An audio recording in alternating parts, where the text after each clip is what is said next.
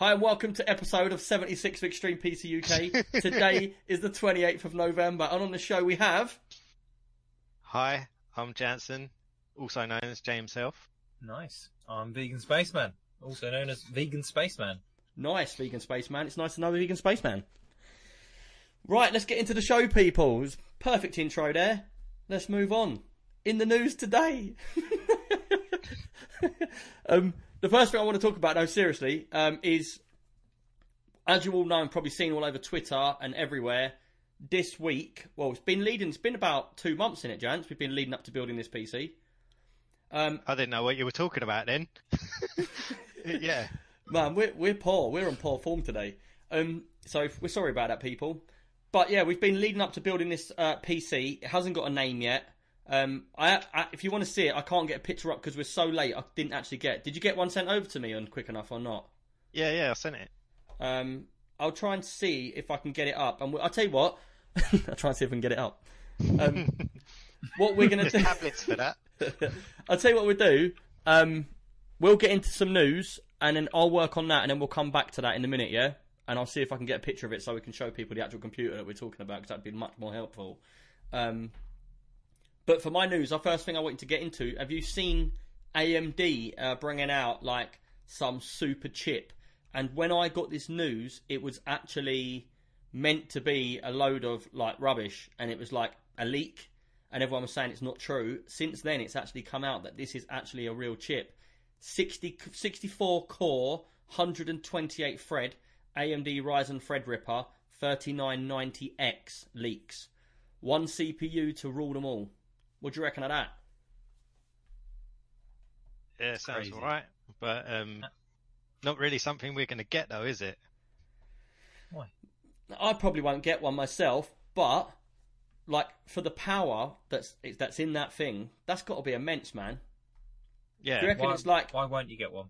it- it's like having a little It's- it's a nuclear power overkill. station in your computer? Yeah. It looks. It, it, they're saying it's like a truly monstrous CPU, um, and it, it comes out of the box running at three gigs, and I'm sure you can get an overclock on that. But the thing is, what we've seen from the Ryzen chips, the overclocks weren't massive, were they? So, you know, No. how much of a mo- overclock are you going to get out of this? I, I'd personally want, Are you even going to need an overclock if you got 60 Well, it's no good- 3 gig? yeah, because it's not going to be any a- good for gaming otherwise. Yeah, because if you've got four cores running at three gigs each, you want those four cores to be running at four gigs. Oh, Yeah. Of course, the games will only be ready for.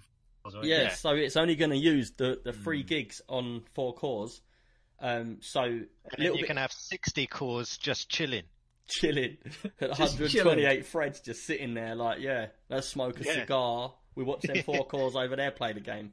Yeah. Struggle. Um, but no, like if you're doing sort of editing, video editing stuff like that, this is a monster CPU to have. This would this Yeah. would this would probably do you, Jance, in Photoshop, really, really good. You know, it would sort you right out. Uh, the cache on I it is think I, I reckon even for Photoshop that might be a bit much. I reckon that's probably when people are doing like eight, six, and eight K video editing and stuff like that. Yeah, um, Enz in the chat. He says uh, they don't overclock so great, but they honestly don't need to go that high. Um, but the thing is with them, the like I said, for gaming, you would need it to be like a minimum of four, four point four. I don't know if you'd get that out of it. What do you reckon you get out of three and a half, maybe four? Like it's Yeah. not going to go super higher than that with all them cores in it, and I, I imagine the heat coming off that thing's going to be super. Yeah, if you had 60 cores running at four gigs, like, Yeah, the heat's gonna ramp. that's gonna give off some heat. Yeah, It's good in the winter. Only sold in cold countries. Who needs a fire? Um, but it's got it says it's got 288 megabyte cache, 128 PCI Express four lanes, uh, guzzling down 280 watts of power, which again is just going to create a lot more heat again. So it is going to be powerful, but then I don't know if it's I don't know if it's the, it's saying it's the CPU to rule them all. I, I don't know if I'd go with that. On paper, It's- it- Well, yeah, it's probably the the most powerful CPU on the market, but it's not going to be a CPU that everyone's going to buy to have the best PC. Yeah, So it, it's it's definitely like a workstation chip, So like yeah, all these pro- uh, professionals that are like video editing stuff like that, they'll probably love this. But Hmm. for people like us, we're probably never gonna. Yeah. Well, this is what Enz is saying. In, really. as we Maybe. speak, Enz is saying about the Threadripper. It isn't a CPU for gaming anyway. It's a uh, uh, like a um, oh, what's the word for it? A productivity CPU. I could have just read that in your message, dude.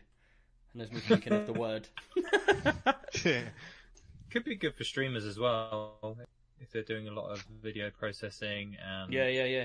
uh, playing games while streaming at the same time. yeah, Just be yeah, less- content like, creators, wouldn't have- Hmm. like they'll, they'll probably love this. Like especially people that are streaming their content creations as well. So like say someone, I didn't know how to word that then. Content creators when people go and I I got a mouses. streaming content. I got I got ten mouses, but um, yeah, like obviously you get the people who use things like After Effects and uh, Photoshop, and they stream the work that they're doing. So something like this, like, would help someone like that. But again, it's still overkill. Like, you you're not going to use 64 cores doing that, are you? No, I've just cut both your cameras off as well. Microsoft screen might pop up quickly. but There's um, a really bright light in my room for a second there. I don't know what Yeah. that was. yeah, don't touch that button again. Um, Kodak says uh, it would need its own power station to run, which I'm sure it would. Like that thing is Yeah. going to be next level heat. So, but personally, uh, it's coming out in 2020. What will Intel bring out in that time? Like we said, the battle with Intel and uh, AMD at the moment is going backwards and forwards. And like in the media, it seems to look like Ryzen and uh, AMD are, are getting the upper hand. But I, I still feel personally that Intel is still running. I still feel they're a stronger chip. And you know, what do you think? I, I think yeah, if you're looking across the board, Yeah, like if Intel are probably still like the people's choice, but I think people are backing AMD because they're like the underdogs and they're catching up. So they're like, yeah, like we want to see them beat Intel. yeah, Well, that's the the thing. I'm an Intel person. I've used Intel for years, and I can't help but want AMD to come on and really give Intel some competition. Be Yeah. nice. It'd be good, good for the market, good for consumers. yeah. It would help us Yeah. all out. Would get the prices down and that. Yeah, competition's always good. But, But, um, like we we always say about um like the overclocking side of it, which is Yeah. a huge thing for gamers, and Intel just seems to be able to overclock really high, and uh, AMD just seems to be a bit harder to Yeah, really get anything out of it. Yeah, it's not that. It's just it for me. Honestly, it just feels like it's much harder work with a, a Ryzen chip or a Threadripper chip than it is with an Intel chip. It's like you know, you just want to switch things on and you just want to press the buttons and they just go. That's how I feel, Yeah. and I feel like it's never that simple. Like you always get into another hurdle. But everyone's got their own opinion. Hopefully, uh, Ryzen these new chips uh, will be much better, and who knows, they could And the thing over. is, we we still recommend Ryzen to like people that are yeah because we always say like they're they're not bad chips we like preference personal preference we'd go intel but if you've Yeah. got a bit of a budget then a ryzen is probably a better choice Yeah, Liquid Cooled UK says uh, AMD is, a, is the bandwagon and everyone's jumping on it at the moment. yeah it's a bit like Red Dead. They're all jumping on that wagon. yeah literally Yeah. On that wagon. But all right, let's move on. Um, the next thing I wanted to talk to talk about was um, we know we've been playing Call of Duty on Jansen's account, all of us, and it's been well fun. except me Except Jansen, he hasn't been playing. Everybody else has been playing, and they've just brought out a new mode. Uh, Vegan, do you play Call of Duty? I used to, but I don't at the moment. All right, but if you had it, you'd play it. Yeah, yeah. because basically they've, they've just bought out a uh, new mode, which is tournament mode, and I'm not too sure on the details. I just briefly caught it, and then somebody put it in the Discord as well. And they've got new tournament mode where it's teams of two, and I think there's 30, 36 or 32 players. And what happens is you go through the tournament, and if you are the winners, you get skin unlocks, like for new gun skins and stuff like that, which I think's a nice little thing because I love collecting stuff. So for me, I really enjoy it. Jansen, I know you're going to have a different view on it. yeah i'm not that bothered but So you, you just want to play it so you can get four skins. Only you. Only you. What I if I might, want? I might play it now. I've heard that an account going. Yeah, there's an account going. There's 50 people playing on it. Yeah. Jansen hasn't even had a go. I'll come back and it's like I've got every every gun is a golden gun, and I've, Yeah. I've put about an hour's gameplay into it.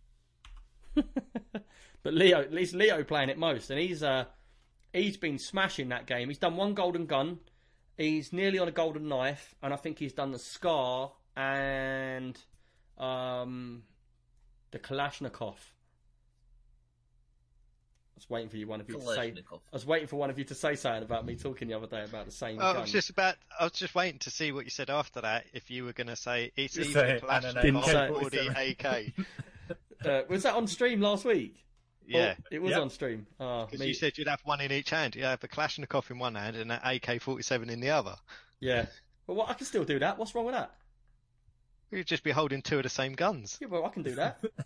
Yeah, you could if you wanted to. I'd be like, look, what do you want to You get could have a killed by? Kalashnikov AK seventy or a Kalashnikov AK AKS.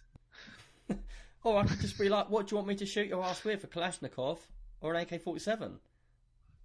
Done. a Kalashnikov. How'd you say Kalashnikov. Kalashniklat. Oh, God, it's Christian said the Scar might be his favourite gun. Why, though? Why is that your favourite gun? It is quite a good gun, actually. There's a couple of guns I've been playing with, and I just feel like I can't shoot with them. They just scatter bullets or. But him saying that, I I do agree. Like in most games, the Scar is one gun that I always do like using. Yeah.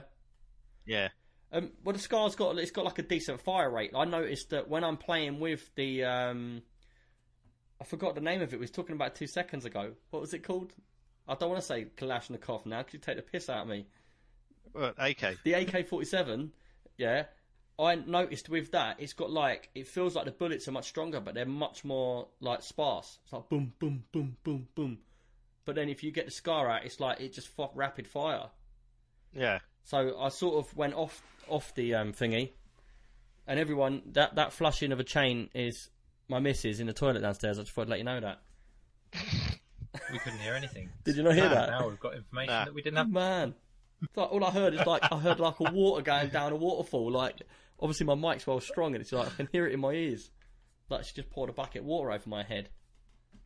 Man, I love that you put a, ma- a male, uh, a masculine term to that. My mic is well strong when it's actually well sensitive. no, my mic's actually well like- strong. Yeah, that's the strongest. mic. Trust me, I tried It- bending it. he wants to make it sound more butch. Yeah, that's what I mean. Yeah, don't mess with my mic. All right, let's move on, man. That's tournament mode anyway on um, Call of Duty. So what's I- it all about then? What's what all about? Tournament mode. It's two v two tournaments up to thirty-two players. Yeah, and you win Oh, okay. skins. Where, where Oh, have you yeah, been and for you the get- last twenty you get twenty four minutes? skins if you win. I thought you were just you were talking about skins. I thought that was it. Vegan, can you just confirm to me? Does he listen to anything that we're saying to him? What? Sorry. Yes, exactly. Got a pair of Wallies on here, a whole pair of them. oh man, right, I'm moving on because you two are rubbish. Right, uh, now I believe Train Spotting Trev uh, asked us if in this week's news we can talk about Half Life Two. Is it pronounced Alex? Yes. Oh, that's all right, then, isn't it? VR. Alexnikov. Yeah, right. Vegan, you want to talk about this, don't you?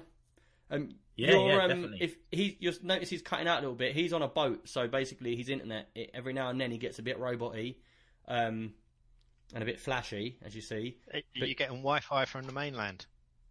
Literally, I'm on 4G. You know, that's Man, how I roll. Where, where's the where's the connection, man? Is that right? Can you hear me? Yeah, we can hear you. He's like, can you hear me? It's like Anneka Rice. I'm by a helicopter. back to Nick in the studio. so yeah, um, you want me to talk about Half Life? Yeah. Yeah, go for it, man. I'll get up a little quiet, thing. Is that So- what she said to you? Fifteen years. Yeah, that is what she said.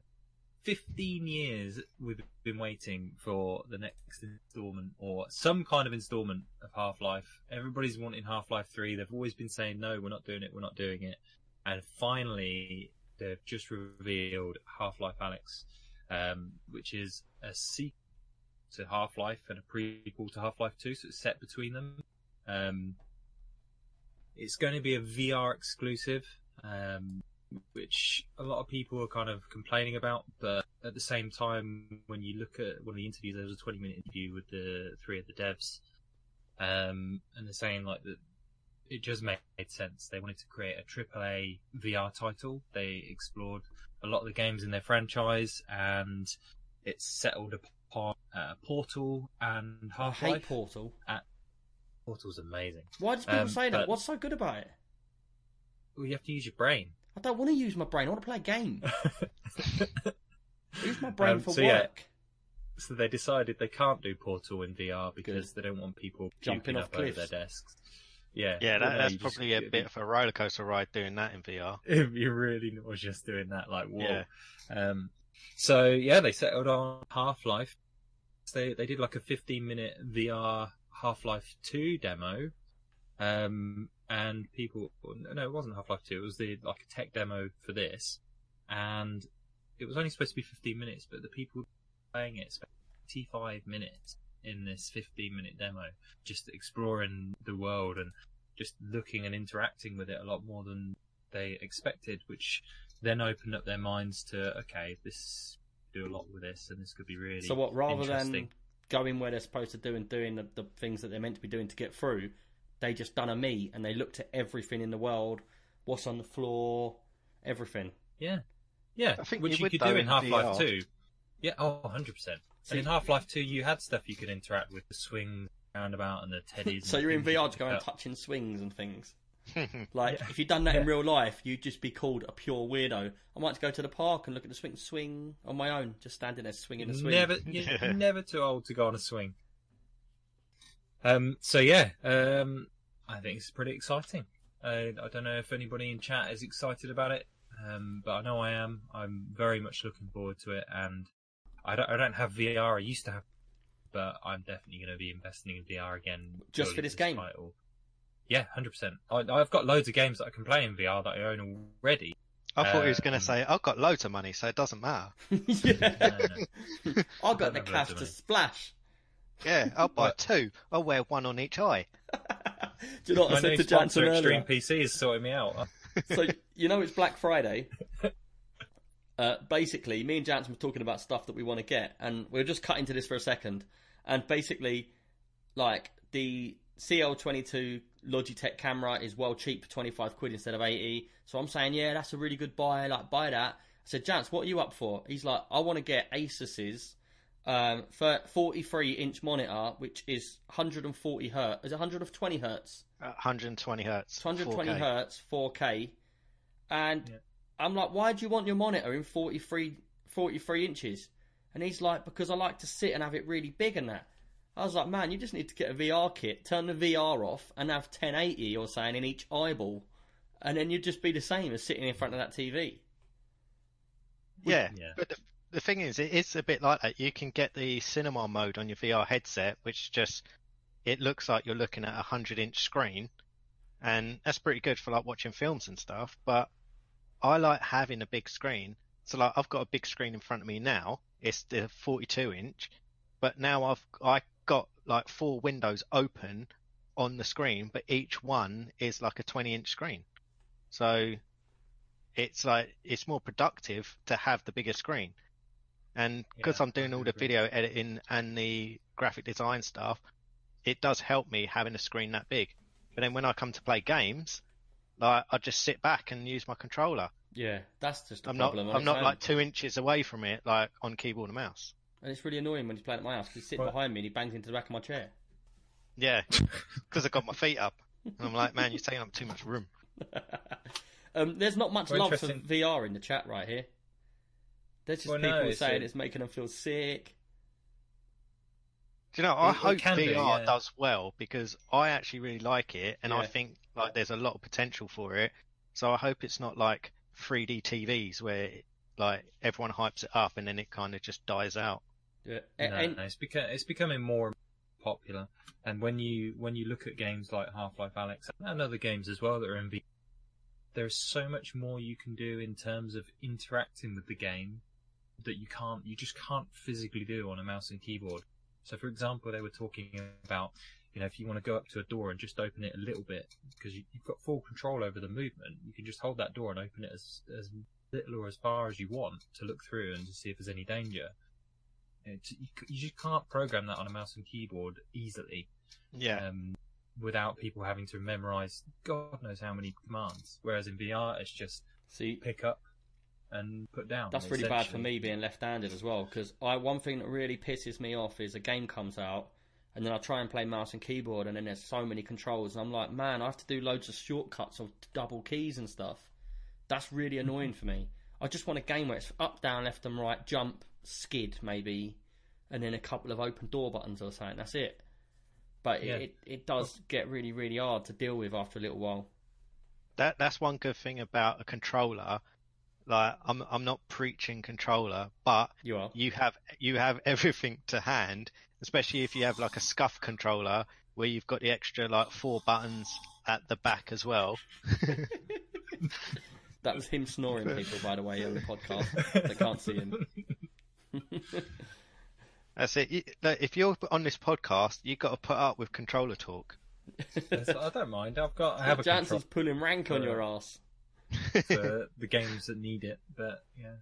Kodak saying I want VR for driving and flying sims. Actually, VR is so Ooh. for driving and flight sims because if Yeah. you're in a cockpit, like in, obviously you're in a seat or a racing seat, whatever setup you have, which I used to have, it's just it feels so much more immersive because you're you've got the seat holding you, you've got your hands on the steering wheel, full steering wheel setup. It's absolutely insane. Yeah. So um, yeah, Well, the thing is, have you seen they're bringing out the new fl- Microsoft Flight Simulator?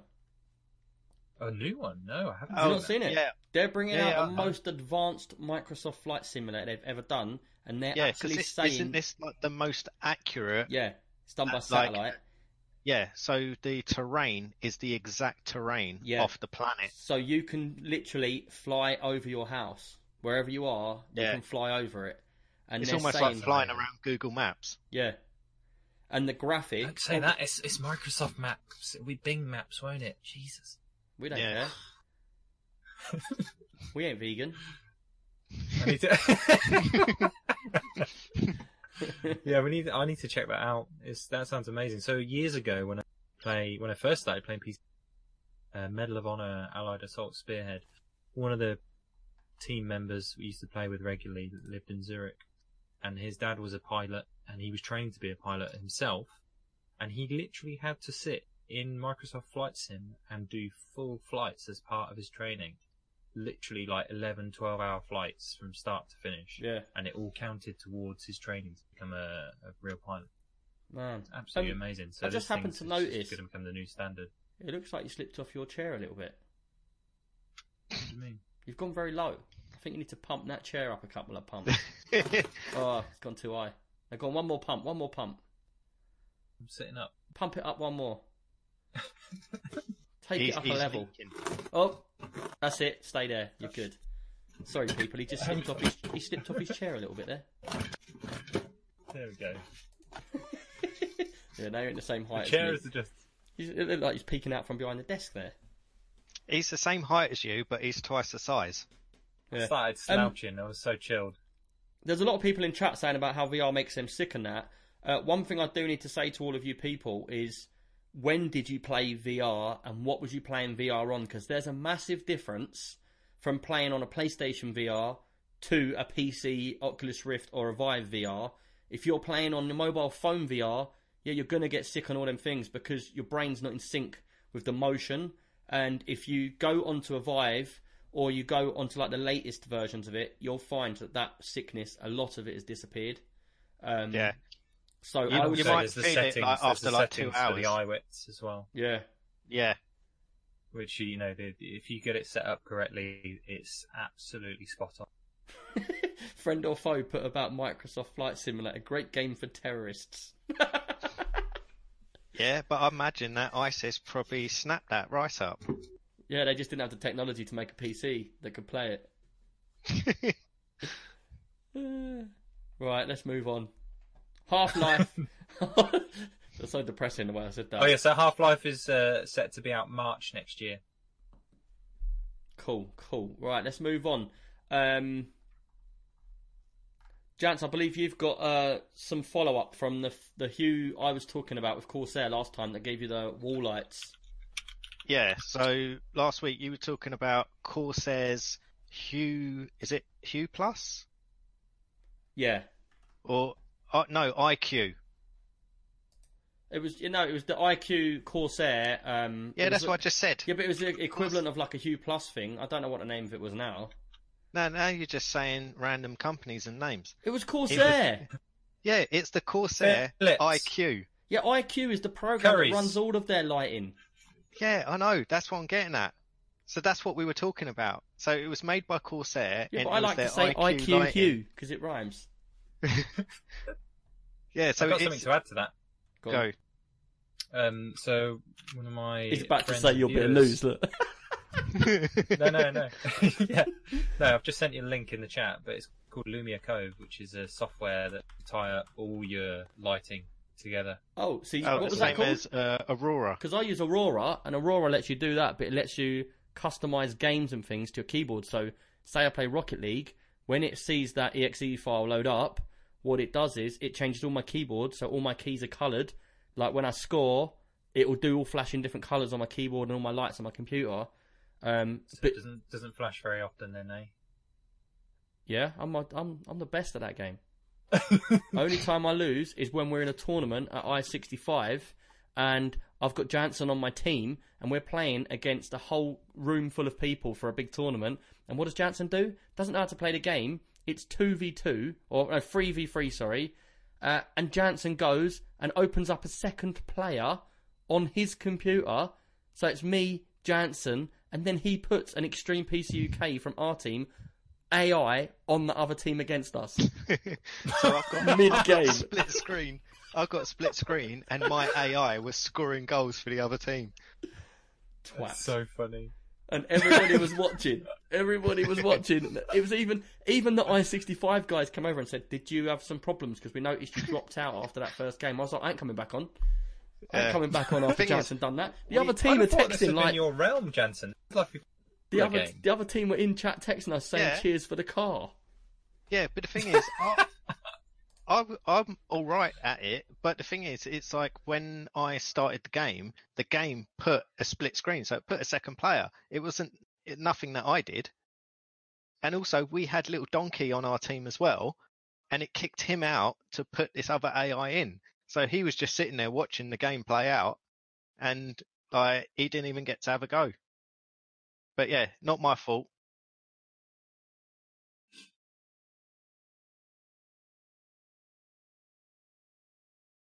Yeah, but it happened on my computer, but there was nothing I did to make that happen.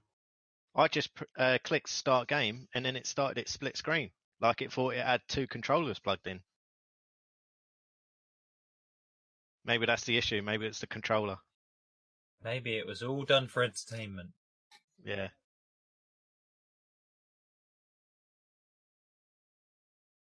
Yeah. Yeah, I should digress. Um, so I'll start again because like you were just mashing it up with your Hue box and it's nothing to do with Hue. So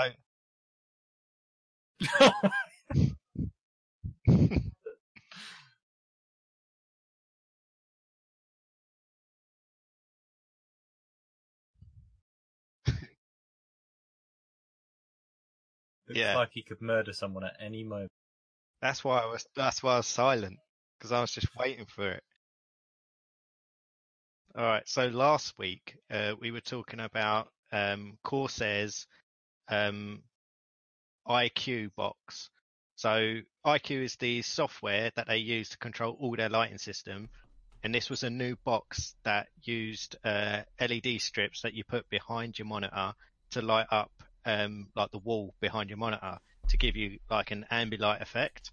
And then we were saying how, like, obviously Philips um, have their Ambilight TVs and they've had it for like years and stuff.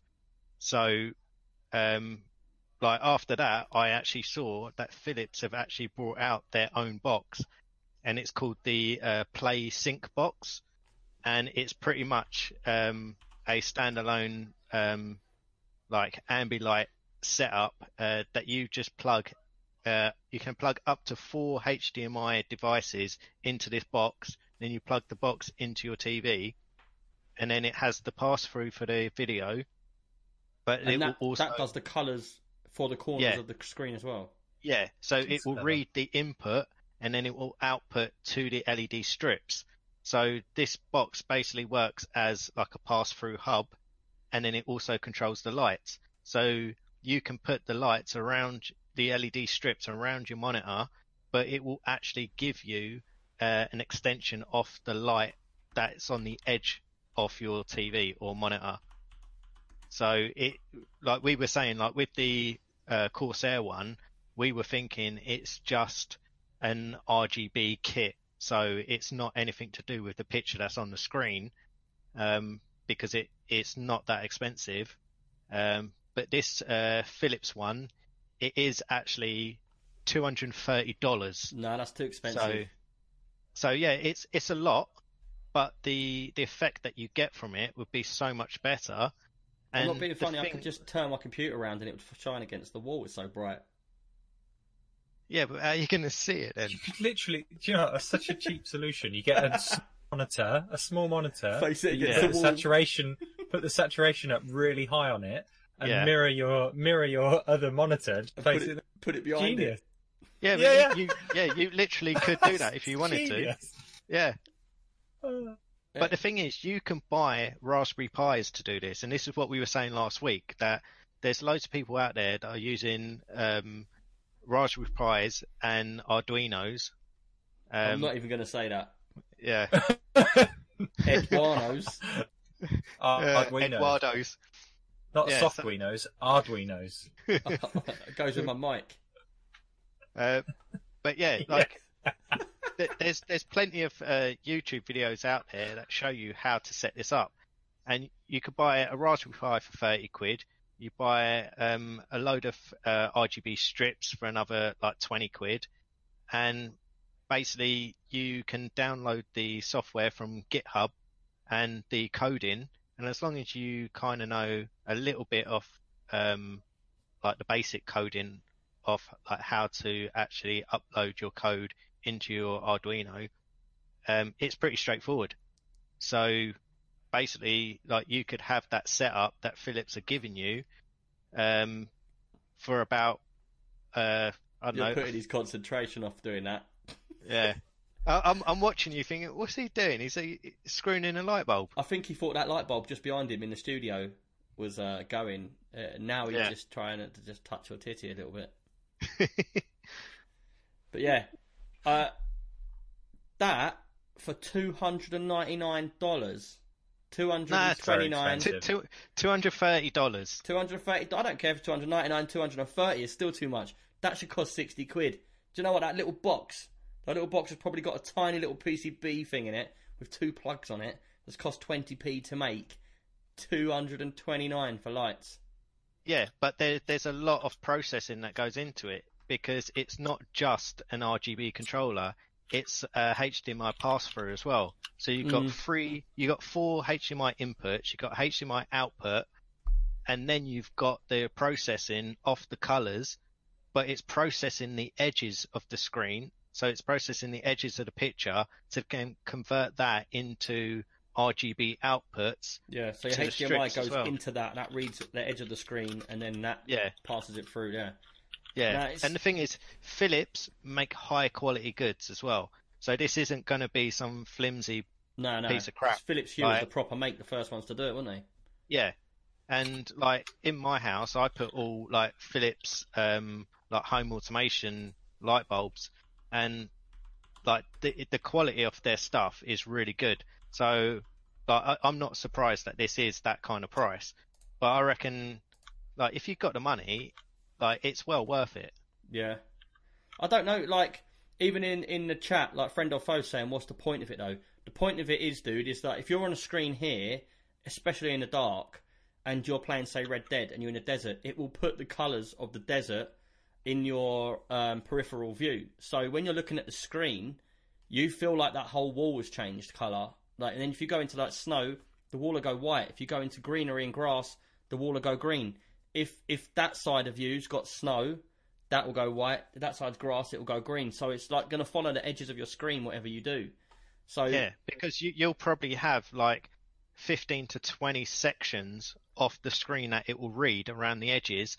So each uh, section will pick up what the most prominent color is in that section and then shine it out the back.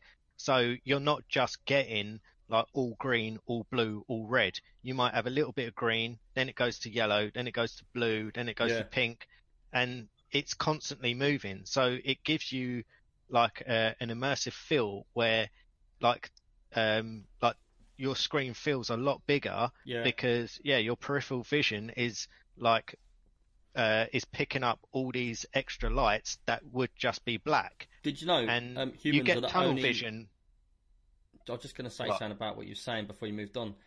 Humans are the only animals that can see moving peripheral vision.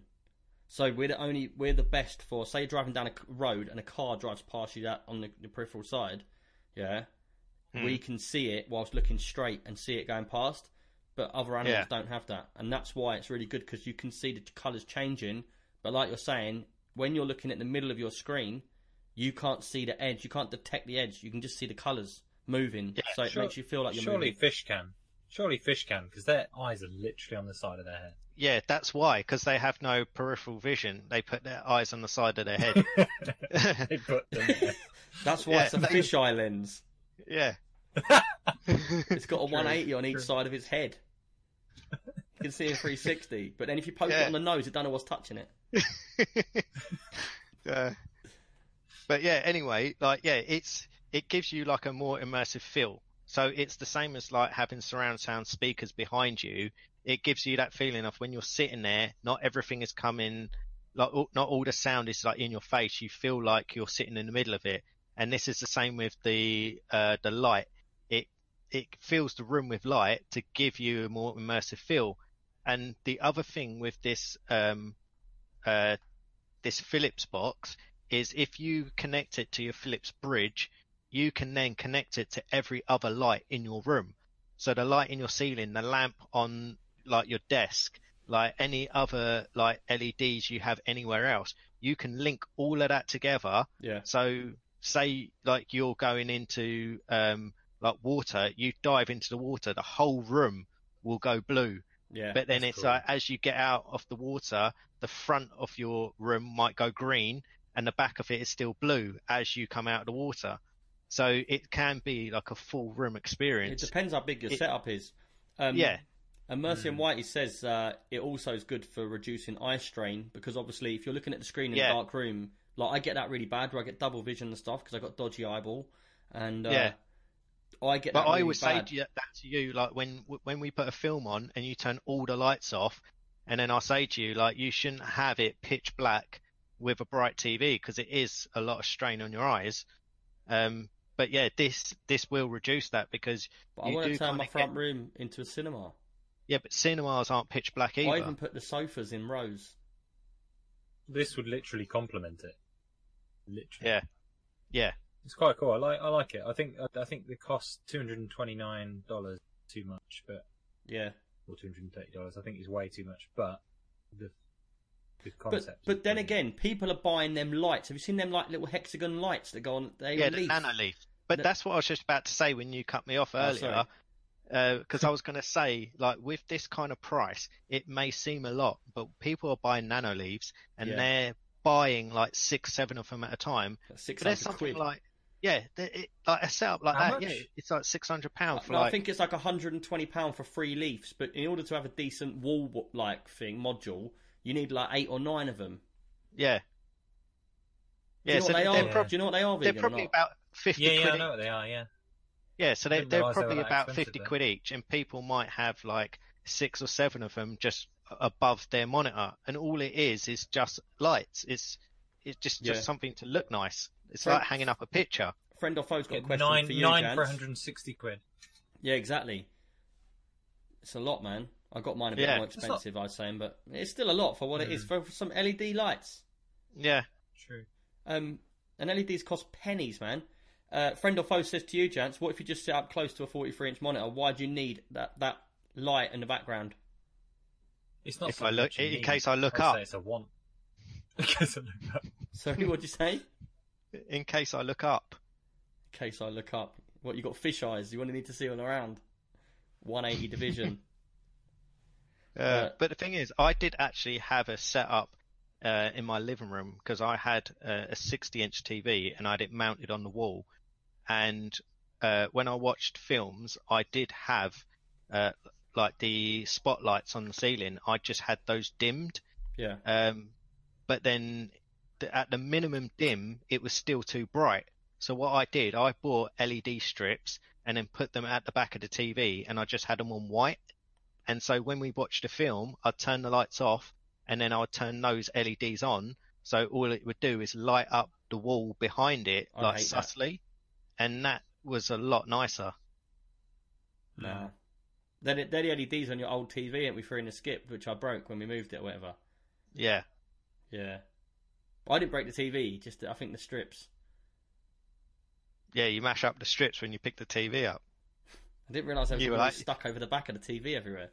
You were like, you don't need those, do you? uh, Celio de Sil in the chat says uh, anywhere that idea that I could get a custom mad computer desk. The thing is, there are a few places you can buy computer desks from, dude, but they're never any good because when you come to move them, it's just a pain in the ass. Like to move Or does he just does he mean like a computer built into a desk or Oh, just I'm a not sure. gaming desk? I'm not sure. We'll put it in the, the, the thing you like. Put the question in, dude, or whatever it is, and we'll put it in for the end of the show. But um, They were actually. Go on. I was just going to say, yeah, with um, with them lights, yeah, they are overpriced. It's not something that I'd really be that bothered in doing. To be fair, I'm not. It's it's probably good for when you want your whole setup and you want to take photos of your setup and all that. But it's not something that I'm really. I've got an uh, ultra wide monitor anyway, so it pretty much covers everywhere I need to see anyway. I need an extra set You of eyes just to see. the thing it. is, you say that now because you don't have it, but if you went to someone's setup that had an Ambilight, you would probably be like, "That's actually pretty cool." yeah, it would be. It's I- cool, I but it doesn't like mean I'm going to want it. No, but you probably Hmm. would once you see it. It's like you're Yeah. saying, like with the LEDs on my TV, it's not something you would do. But then when I had it and I turned it on, everyone that saw it, because my whole setup was all remote control. So I had this li- tiny little remote control the size of like a matchbox, and I could control uh, my lamp, my spotlights, and my TV LEDs.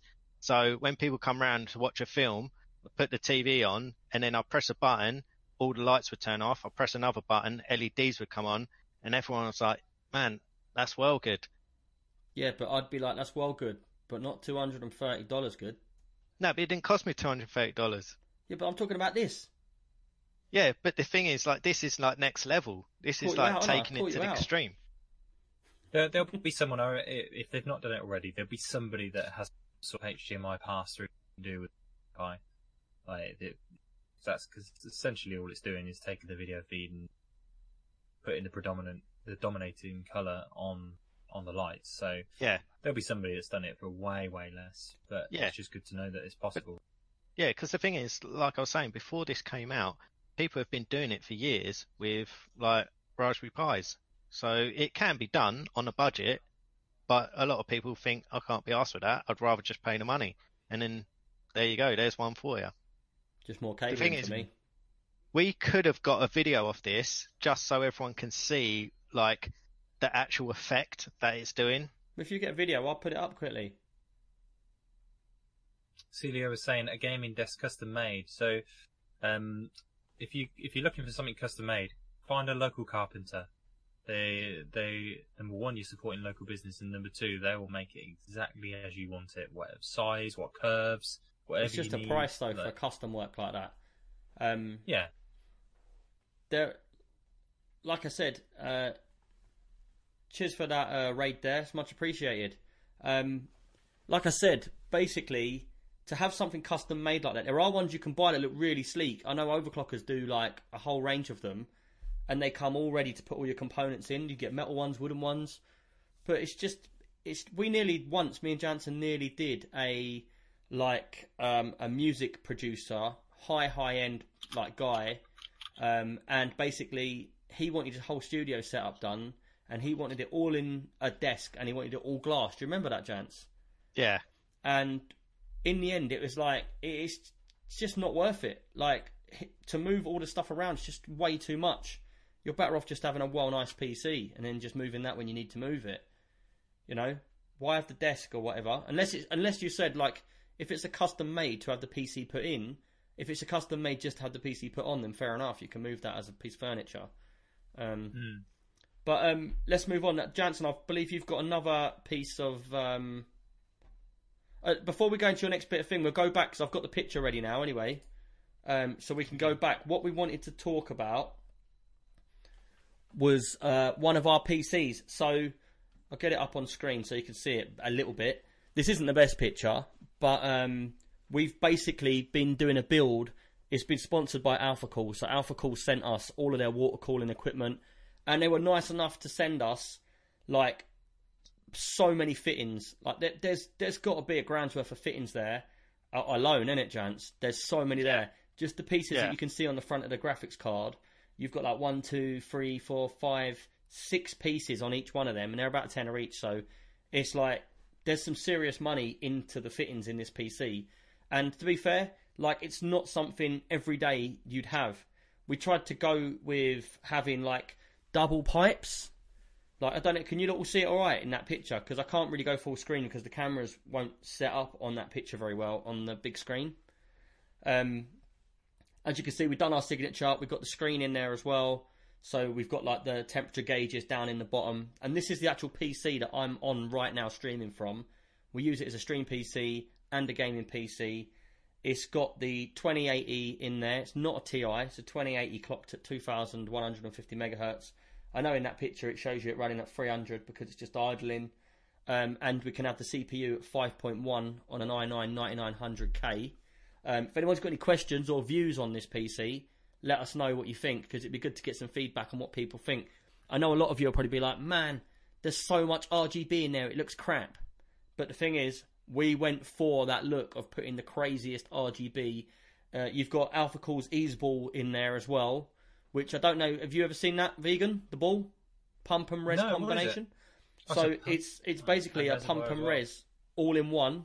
Comes all pre-made, and basically it's a sealed unit. It doesn't screw in half or anything, and it comes with like so many LEDs all built into it. Graphics card's the same. Uh, the RAM, water cooler's the same. And you'll notice on this build, we've got a push pull on the top rad and the back rad. So in there, there's like 10 fans. Like there's three fans on that you can see at the back, and then there's three fans on the back of that rad. That's a three length rad. At the top, we've got a double rad, and then you've got two fans either side of it. Uh, Do you know about push pull? You know about push pull because you were talking about it in your PC, weren't you? Done it back to front, Yeah. didn't you? Yeah, yeah. He had his So fans. he had push push or pull pull. I think he likes to no, push, no, I, but the other guy I pulls. had it the other way around. Are you more of a pusher or puller? but um, yeah, like what we've been doing is this PC was only finished what yesterday, the day before. You can see that like from the top where the, the right the, the right hand rad is, um, and this is people on the podcast. If you want to see the pictures, um, there's lots of them on our Discord, and there'll be a lot of them on our Instagram as well. So check the Instagram out because that's where the pictures don't go up the page, so you can see them all the time and basically we wanted to go with a theme of having like pipes going in sync together. So on the front of the graphics card, you can see it splits into two, and then it comes back into one to go into the card. Splits into two again, goes down into the reservoir and pump. Splits into two on the side, goes into the top of the rad, and then it actually splits into two, but they go to different places. So one goes to the RAM, one goes to the CPU, um, and then they come back together for the next rad. And we wanted to try and do something that we've not been seen before. And like vegan, you seen anything like this before? No, no, it's uh, quite unique. Quite like it. It's, uh, it's very, very different to most water cooling uh, Well, we we we're extreme PC UK, so we have to do something totally extreme. Um, Hmm. But I'll get up to the comments in the minute in the chat. But before I went to do that, one thing we are doing is we've got a Twitter poll. I don't know if can Jance or Vegan, can you link it into the chat for us? We got a Twitter Yeah, give me a poll. Basically, for the last two days, we've been getting the community to name it. Now, whoever comes up with the best name, they would have been put into a Twitter poll. And we're now down to the last four names, and we have a Twitter poll running. I'll get one of these guys to try and put the poll in to the actual. do and there's, there's another picture if you go to the comments on that. Um, this will still be running for a whole week. So if you're listening on the podcast, you've got a whole week from the 28th um, to to go and click on our poll, and you can pick the name. I think the four names we've got right now is Click Heisen- on our poll. click. You'd love someone to click on your poll, Jance. No one wants to click on your poll. Anyway, so we've got the four shortlisted names at the moment is uh, Heisenberg, which if you've watched Breaking Bad, it's a bit like a meth lab. It's got the ball and it's got that. It looks a bit like a, a pharmacy in there. So we thought of the idea for Heisenberg uh, from Breaking Bad. Second name is just one that Jansen came up with, which is Prism. Um, I really like Prism. That's that's probably my favourite at the moment. Um, originally, we was going to go with Unicorn DNA, so that's in there as well. And uh, the community came up with the last name, which was Kaleidoscope. So go to um, the poll there that you see in the chat, and please give us a vote on which name you think's best. And whatever name gets picked, wherever we take this to a show, it will be on a big board, it will be on a big write up, and you can be like, yeah, our name's that as well. So uh, that's a little like, bit. I like Unicorn DNA. It's a You like name. you like Unicorn DNA? Are Yeah. you That's taking a looks piss like. or do you actually like it? No, be serious. Yeah? That looks like yeah. That's that's what's calling your system. Yeah. Unicorn DNA is going around that system right now. I think Yeah. on the Twitter poll, it is a a bit of a head to head on Prism and Unicorn DNA. Really? Really. Yeah. I thought Unicorn DNA would have been like the for people on the podcast. If you're not going to get to see this, it's we've put Ultimate RGB.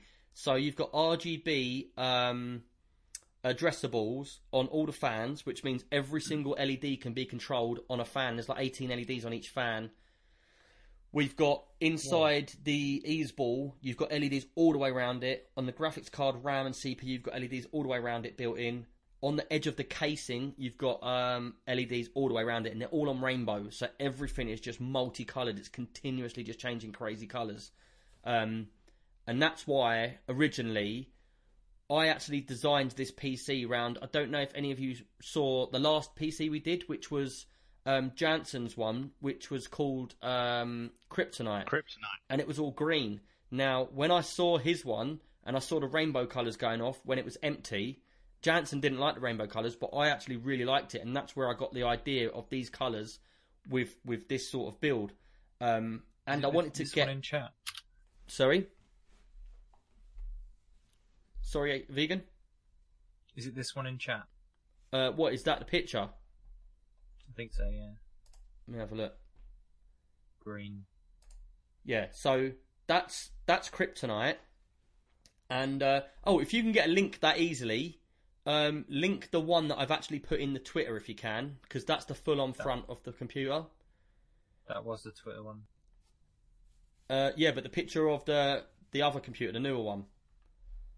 So this is Kryptonite, and it's all green. Uh, if you're listening on the podcast again, you'll see it all over our Instagram. So just go back and check it, or you can just watch the, the um, stream back because you can watch the stream back at any time on Twitch. Just type Extreme PC UK, and it will come up with all of our videos for the whole of the podcast, so you can watch it in like film rather than listening to it. Uh, yeah, so that that PC is all green, but before before Jansen put the green fluid in, it all looked see through and it was all rainbow coloured, and it really looked nice. And that's where I got the sort of idea for it. Um, but then going back to the unicorn DNA or whatever it's going to be called, Prism or whatever. Um, yeah, just give your votes in, and basically we'll go from there and see what the name is. We'll reveal it on next week's pod because we will get the answers an hour before next week's pod what it's going to be called, and then Jansen will get his little arse in gear and he'll start designing. if it's a unicorn, uh, we nearly called it unicorn poo. That would have been funny as well. but Inter- interestingly, when you click on the images on Twitter, they actually do the similar effect we're talking about with the Philips Hue lights. The the edge of the. the I thought window. that really, when when you Yeah. open that one of Kryptonite and the edge was green. I thought, Yeah. I wonder if if it's done that because it's picked up the green in the picture. Yeah. Yeah, if you do it on the, the unicorn one, it goes purple. It's the most dominant colour. Um, let's get into some uh, questions about the computer. If anyone's got any questions about this computer right now, put them in. I'm going to start at the top. Uh, ends in the chat. Uh, where did I? I just saw your question and then, then uh, I lost it again. Are you going to try it with different coolant? So I specifically went with 1310 tubes because we normally use 16 mil tubes, but we thought two of them would be so fat that it would block out everything in the background. Obviously, it's got an Asus Maximus Extreme 11 motherboard in there, which we wanted to show off as well. Uh, as you know, we work a lot with Asus, and we want to show off their motherboards. Um, and so we we decided we had to go with the see-through fluid because if I put like white or black or red or whatever in there, it would block out quite a lot of the background. And with all them colours, having it see-through really, really gives the effect of them pipes being like crystal and having all the colours reflecting around them. So that's why we went with the colour coolant. Um, what do you think, Vegan? Anything that you'd change on it, or No, I have a question though. Did you notice any difference with all the Alphacool stuff compared to? Say that again? That You cut out right at the end there. Did you notice any difference with all the Alphacool stuff um, in terms of benchmarking temperatures compared to? I don't know if I could say so much about temperatures from the fittings and stuff like that, and uh, and all of the stuff. Maybe with the radiators and that, but to be fair, it's more like the size of the radiator that counts. And you've got to remember temperatures in this machine. I've got like five five basically 120 mil rads in there, and they've got push pull on all of them.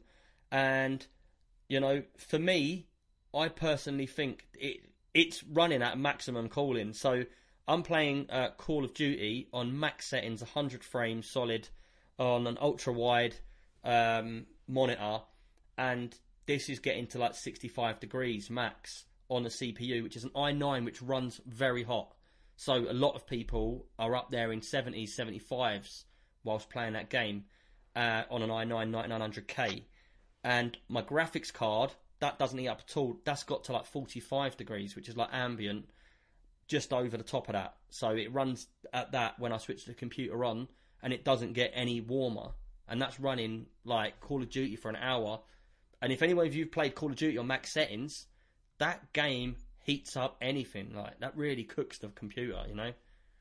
And we've had a few computers running on it, and it's been hot on all of them. So, but yeah, if anyone wants to get into this, uh, also says time to do some fan config. Um, I've basically in that computer, I've got all of them synced up to the CPU temp. I don't really care about the graphics card because that's got a chunk of copper on it like that, so that's not going to get overheated. But the CPU, when it gets to like, I think I've got it set to 45 degrees, it will go to a certain percentage. When it gets to 60 degrees, it will turn up to like halfway.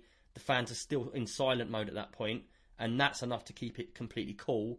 And then I always have it where it gets to like 75, 80, and then they'll go on to max, and they'll bring it down. Me and Jansen was talking about getting um, ser- some server uh, like jet engine fans and actually having them like a new thing that we do where we 3D print a housing and we put them on the outside at the back and it's like a jet ejection system. So if they did build up heat inside that, because that case has not got the best airflow, and if the heat did build up inside there, what it would do is it would get to like 85, 80 degrees. If it ever got to that, it would instantly. If it, I don't know if you have you ever heard a server running in a server rack.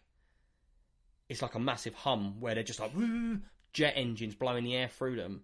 Um, and what this would do, it'd switch on at that temp and it would eject all the heat out of that machine, bringing the massive temperature drop, and then it would just carry on again. So that would come on every like time it would heat up and cool down.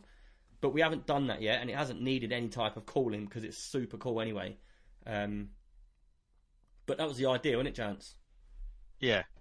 And it's still something we might be doing. because we've got the fans. They're just in storage at the moment. Yeah, um, it's quite funny. Talos just said, "Can I vote for McTubby Tubberson?"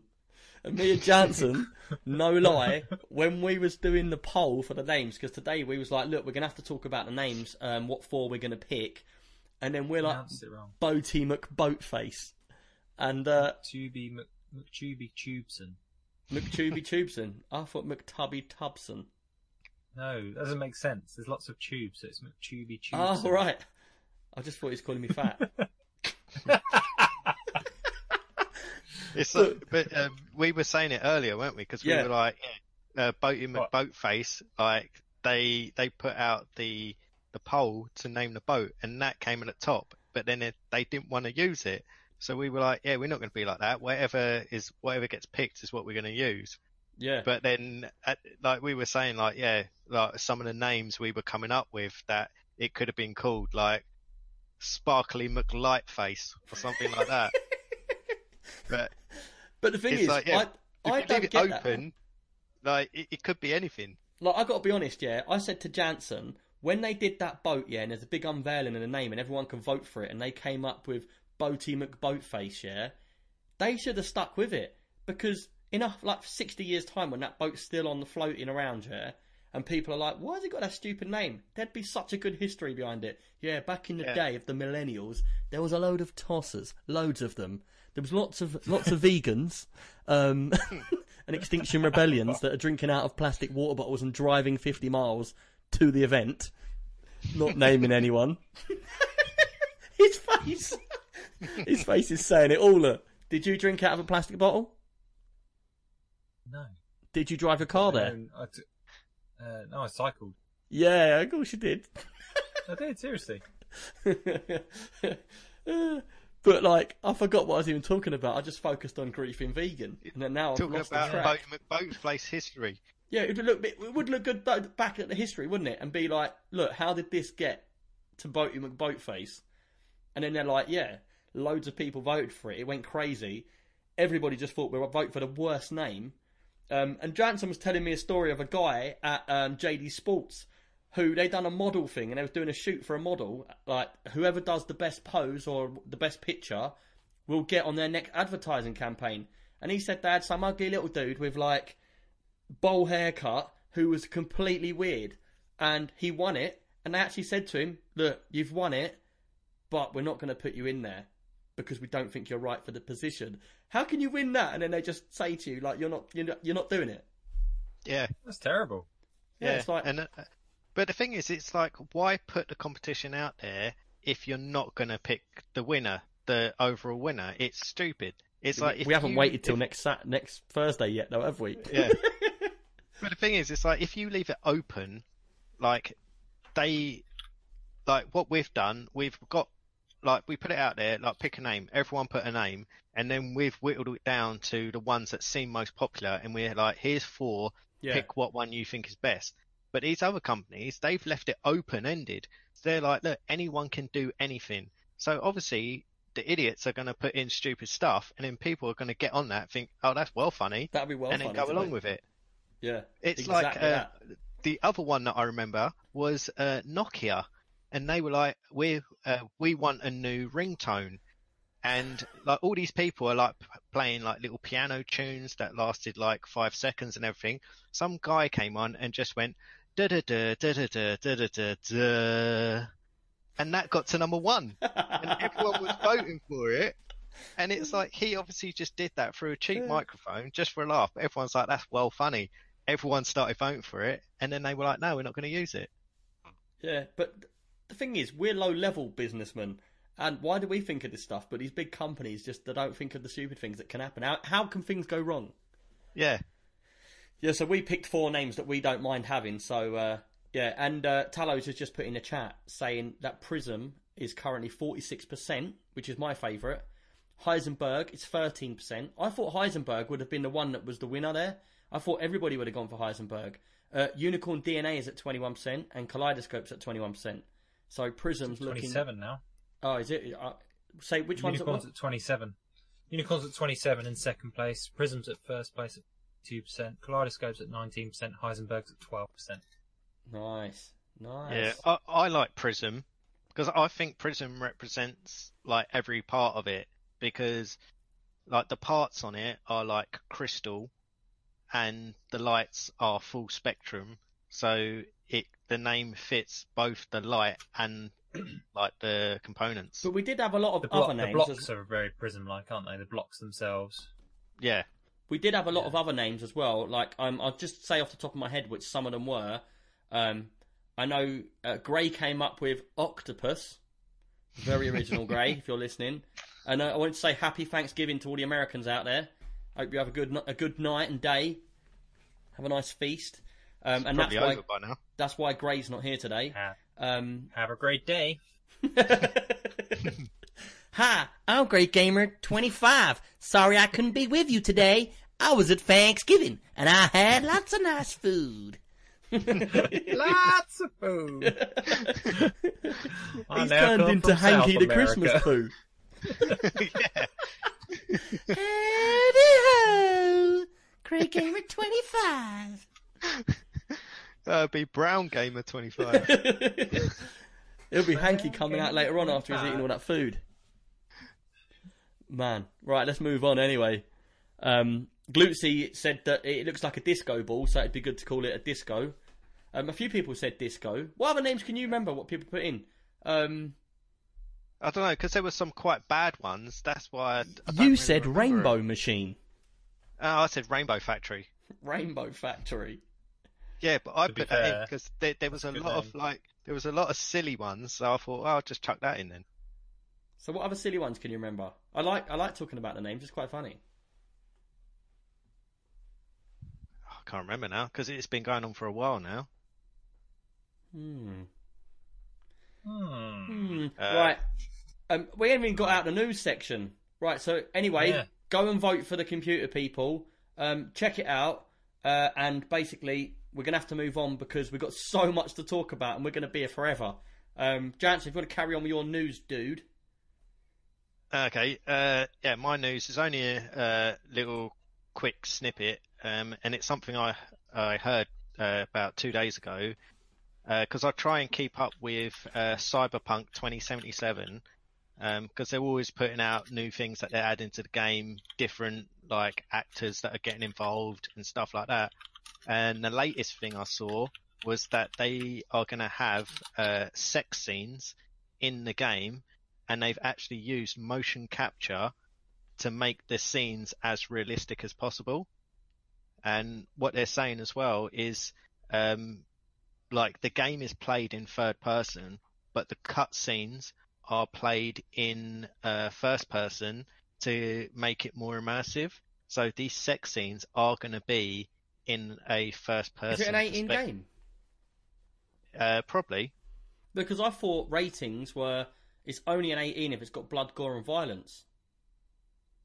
Yeah, so there's, yeah, there's certain things that have to be in there for it to be an 18, but like with the sex scene, it all depends on how much you see. Like, are you going to see like the woman like fully nude? Yeah. So you're obviously not going to see the guy because it's a first person perspective, but then you're going to be looking at this woman in front of you. So it all depends on how much they show or how much they cover. Uh, But they're, they're trying to make it um, like realistic. So I'd Yeah. imagine it. Well, Liquid Good said, uh, question is, can can we do VR in this? that might be the point where you pick up your headset and you actually put it on just for that scene. It's a bit like um, when you play something like Battlefield and you're like on keyboard and mouse and then you get in a Jeep and then you quickly like fumble around to get your controller to control. No, that's Grand Theft Uh, Auto, Jeep. man. Grand Yeah. Theft Auto using mouse and keyboard, you're killing everyone because it's easy to shoot with them. And then you like, quick jump in the car, pick up your controller, start driving. Yeah, it might Yeah. be the So same what you're like saying this. is, so what you're on. saying is when you're playing playing this game, you'll be playing, and then all of a sudden it will get to this sex scene, and you'll be fumbling around for your joystick. Basically, yes. His little Interesting. joypad, joystick pad thing. Joy, joypad. Joypad. Joypad.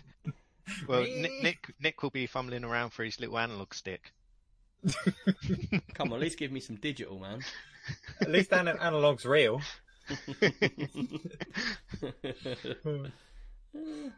But yeah, that, Interesting. that's yeah, my news. it was confirmed by news. them themselves. Right. So that was your news. Vegan. Uh, what are you talking about? Have you got any more news, or are we all done for the games? Yeah, yeah. No, I've got one more bit of news. Um, Is it about bacon? No, Beacon. um, it's very very close. Uh, Beacon is the wearable. I've just sent you the video. But that's what I was Um, thinking. A vegan has got news about bacon. Oh, yeah, vegan bacon. Yeah, maybe I should Uh, check that in. Maybe I should tell you about the latest. The thing is, I can't take things. that link from there. You're gonna have to paste it into the uh, thingy because I'll turn the cameras off if I click Oh, it. Yeah, yeah, okay, one second then. Um, There you go. Oh no, wrong one. Ignore that. Beacon wearable. I've never even heard of this thing, whatever it is. So I heard about this thing a while back. Um, there you go.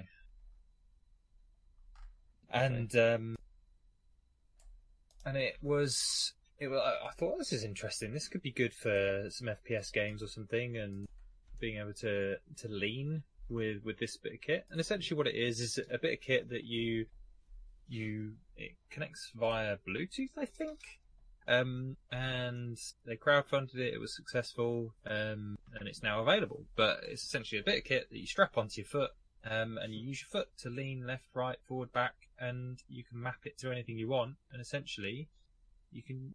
it- It's So just an how- extra peripheral. But so, so how responsive is that though? Like it's it's like you can use it in games. As it'd be good for me when I haven't got that many keys. So say I want to jump, I just lift my foot up. Yeah, like- yeah. it's like flying a helicopter. in- it's got like really, really low latency. It's super quick. Um, and yeah, it's just this. I saw it. I saw it a while back and been following it since. Um, and now it's available. So And how much is it? That, really cool that, kit. that seems weird to me. Yeah. Like the guy's flicking his foot to reload his gun. It's like Yeah. it's a, a unnatural like thing to do. Like no, but you I can use know. it for other things. Obviously, that's just an yeah, so I, I can imagine like if you're playing a car game and you've got one on each foot and one's doing your accelerate, one's doing your brake kind of thing. But like I, I don't know I don't know if I'd like that if I'm like playing a game, I'm playing like Call of Duty or something, and then I nod my head and it reloads the gun and I like twitch my shoulder But- and it like changes weapon. But I think it's more of a themed sort of like the way they've done it is imagine you in a car game and you want to use the throttle so you can tilt your foot up and down. But that's you, what I just said. did you? No, you. What? Yeah. I'm, the follow on I'm going to say to. So like, Nice save. tell me. no, no. The next bit is what I'm going to say. Um, so like, if you was using a, a, a steering wheel and that, am I still saying the same thing? no, if you're using a steering wheel and things like that, it's like I would hate to have a steering wheel and then only use it when I'm driving a car. But with this, you can use it as well as driving a car to reload your gun and do other things with as well. Yeah, but you wouldn't want it though. You Why wouldn't wouldn't want to you? like twitch your foot to reload your gun. But yeah, but for me, you've got to understand I'm left-handed. I don't have as many buttons around my fingers as you, so I find Yeah, it well- hard. Like Call of That's why you Duty. need a controller. Oh man, f- I nearly told you to F. Essentially, it's- essentially it's similar- box. technology to the Wii controllers because essentially Yeah, that's it's what an I was thinking, accelerometer, right? Yeah. Um, so, and that, what I initially got me interested was thinking, well, in Rainbow Six Siege, for example, which we'll be talking about later, but um, like you do a lot of leaning around corners and peeking corners. So if I can just do that ra- Yeah. rather than doing it on my mouse or on the keyboard, like if I can just do Um, that with a little flick of the foot. Yeah, really, just quickly, uh, I just want to say uh, thanks to QXYAYY for um, sending a donation in. Uh, but yeah, it just said, you lot couldn't hear the message your end, but it said Lighty McLightbox for uh, that was that's a good name, Lighty McLightbox. That would have been in there if we had the chance. But yeah, cheers for that.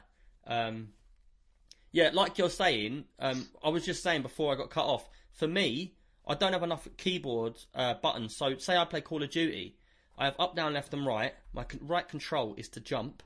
My zero is to run for that little bit of boost, and then I have the, the delete key to open a door. Now, if I want grenade or anything like that, I have to use the keys which are quite close together, like up where the page up and page down is. And quite often, I'll be playing and I try and peek out, and I'll press a different button and catch my finger on it.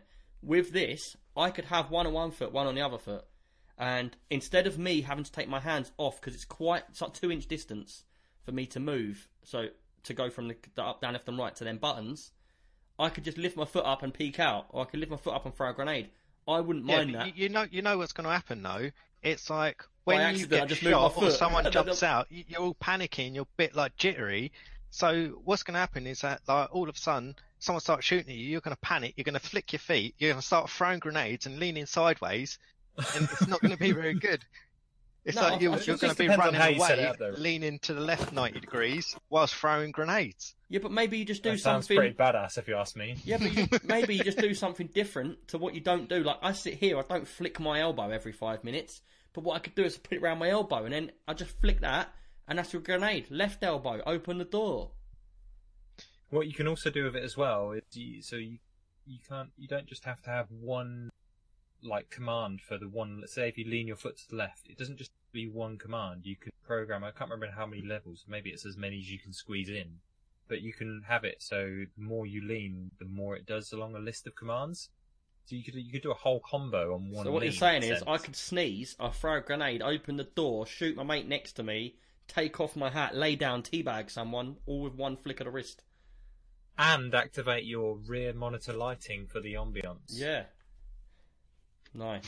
all all in one flick of the foot.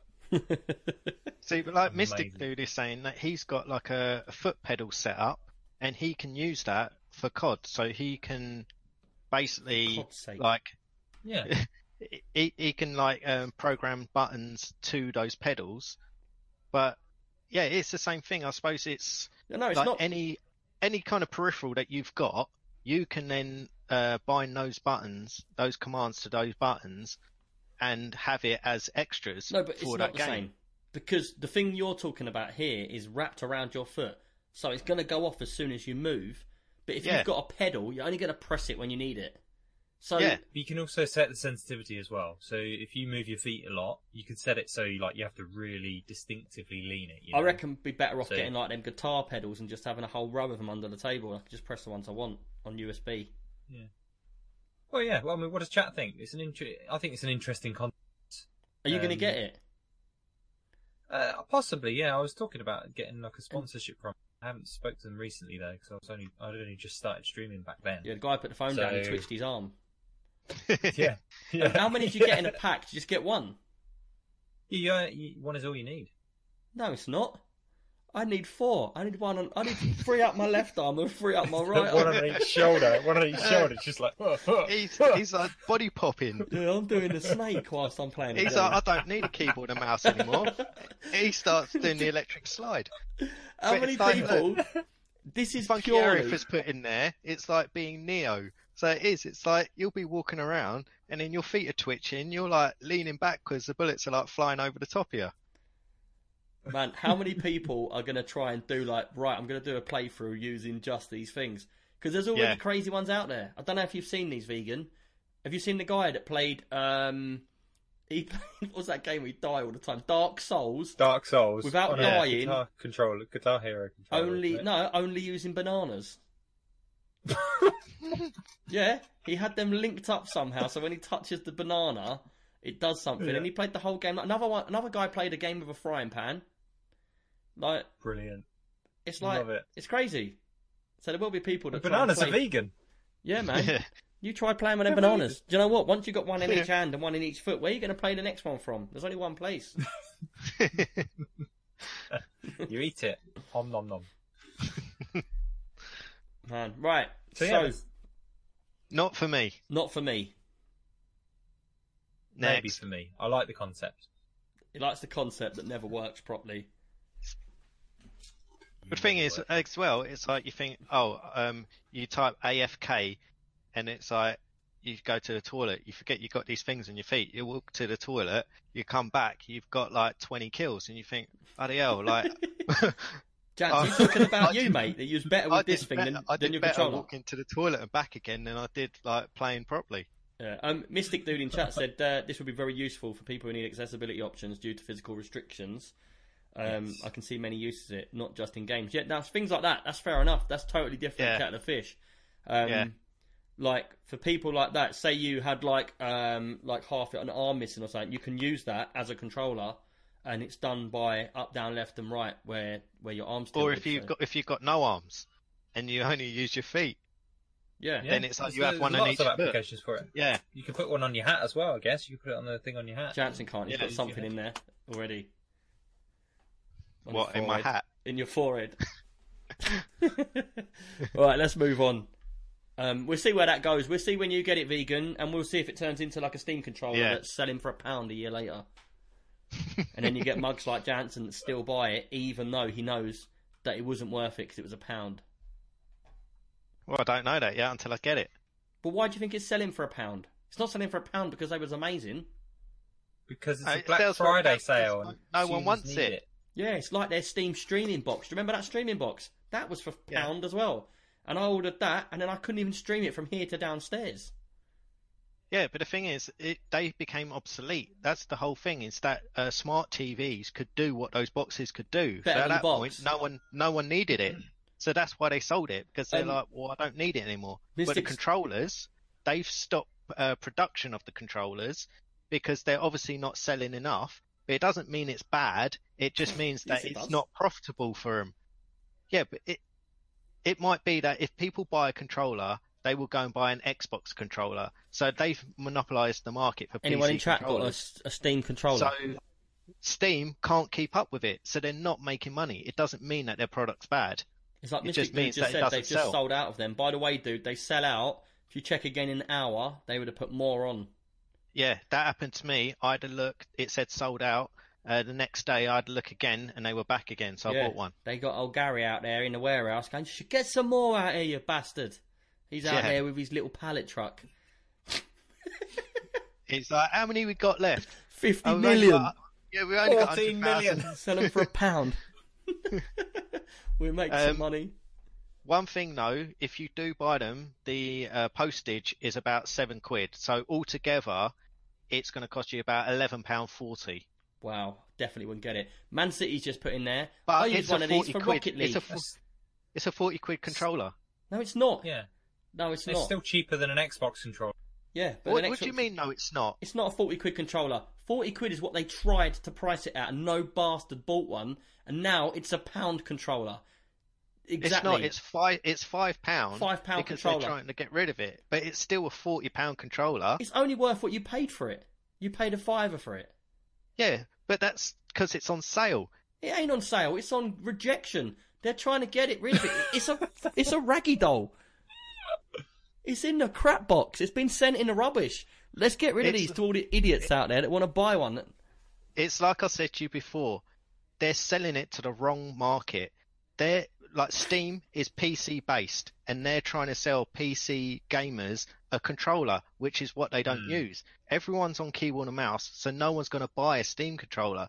So at the end of the day, they bought, they made loads of them, and they didn't sell any. It doesn't mean it's bad. It just means no one wants it. So now they've got surplus stock that's making them no money. So they sell it cheap to get rid of them all and get some money back. So that's it. True story.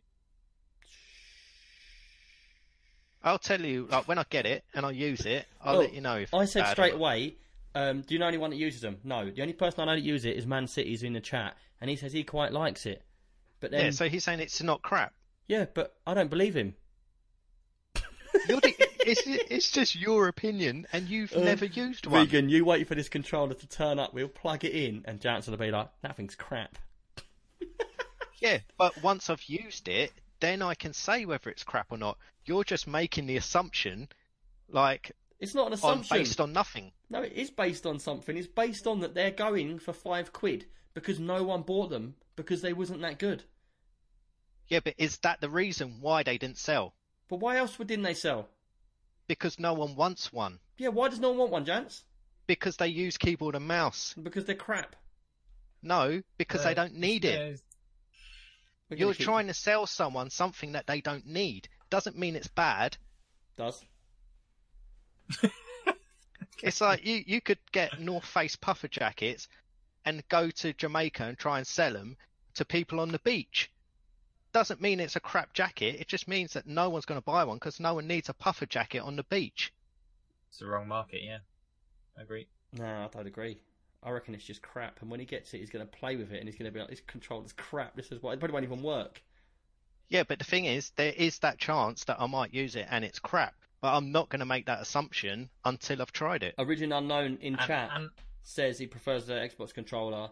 Um, and yeah, exactly, I do as well. And my controller was a wireless Xbox One controller, and it cost me fifty quid. And the reason why it cost me fifty quid is because it was good, and everyone bought them, and then everyone knew that they were fifty quid, and they paid that fifty quid because they knew they was good. Yeah, well, the thing is, it's like everyone knows Xbox and they know the controllers work and then they bought them. But the thing is, it's like I use a PlayStation controller on my PC because I prefer a PlayStation controller over an Xbox See? controller. Even Man City's against you. He says, I reckon they would buy the puffer jackets. To be fair, so, uh, so Imagine out. going to the bank for that business loan. So what are you selling? Puffer jackets. Oh, nice. Where are you selling them? On the beach in Jamaica. right, let's move on. We haven't even got into the game section. We're nearly at two hours, dudes, and we haven't even got into the games, letting alone the questions. Um, Crack on. crack on. um, the game I want to talk about. So we get into the gaming section, and we've got loads of questions this week as well. Um, the game I want to talk about is uh, Scum. Now, I believe that you've been playing this as well, vegan, before. Yeah, yeah. You, you really like it. It's a great game. Give me your It- view it's on it what- before I talk about what I'm going to talk about. Okay, well, I haven't played it for a, a couple of months. When I first played it, it was fun, it worked, and it was it felt like what DayZ should have been. Yeah. Um, so sorry, DayZ. Um, it felt it felt like what that should have been. Um, and that's not crapping on DayZ because DayZ. is actually a really good Don't game keep now. saying that. it's a really good game now. Um, but yeah, no, it's fun. It was the, the graphics were nice, the view scenery was lovely, just it was quite easy. And also, I played it as a vegan, so I thought, I wonder if I could play it as a vegan and just eat vegetables and plants and survive. And you can, which is quite a nice, nice touch. Yeah, it's funny because we've got a question is is for you is later the on. health of your character uh, changed if you play as a vegan? Is he always weak and farting? No, no, he's pretty strong, but he has a B12 deficiency, so you have to you have to make sure you're eating lots of vegetable stuff and getting vitamin supplements. Does you have to have iron But yeah, tablets? green most of the time. All the health points are green most of the time, which is brilliant. But right, I, I was following this game for a good couple of years before it was out. It's- really? Um, yeah, I've been keeping an eye on it for a See- long time. When this first came out, I really wanted to get into it because I I absolutely love DayZ. I've played like hundreds of hours in DayZ, and I loved it. The fact that it was the first game that was open world, but it was literally open world. You just wandered about in woods and oh, there's a village over there. I'll go and have a look. And it took me a very long time in DayZ to get bored of just that openness, not seeing someone for like two or three hours, and then when you do see them, you really, really don't want to waste your time. So you take it seriously and you play the game properly. Now, obviously in Scum, it's a similar sort of thing, but you've got these robots. You've got like the whole health thing. They've got really in-depth health where you've got to have all of your levels right. Um, I went back to this uh, last week and I played with about four people in the community, and I have to say, the way the trailer shows it off and the way you play it isn't really in sync. I sort of felt like I didn't really know what to do or where to go, and I had people to play with as well. So it was like four of us looking around, collecting gear, but I didn't really know what I was supposed to do next in that situation. Like I, I, I love, I love, I got all my gear really high, so I had some really good guns. I had a lot of stuff like that. Um, and then we went into this little village, and there was a guy there started fighting us. We tried to fight him, but I didn't really know who I'm supposed to be shooting at. And, do you know what I mean? Yeah, yeah.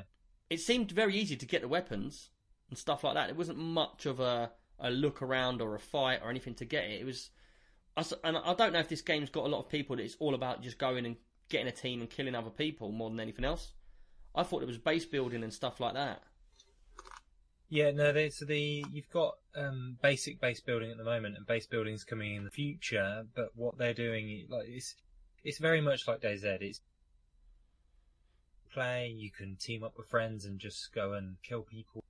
You can just try and survive and like make some little bases here and there, storing stuff. So you, no matter where you are, you've got supplies. Um, So it's the It's- same it's basis. literally- Build a base and then stock up, ready for a war.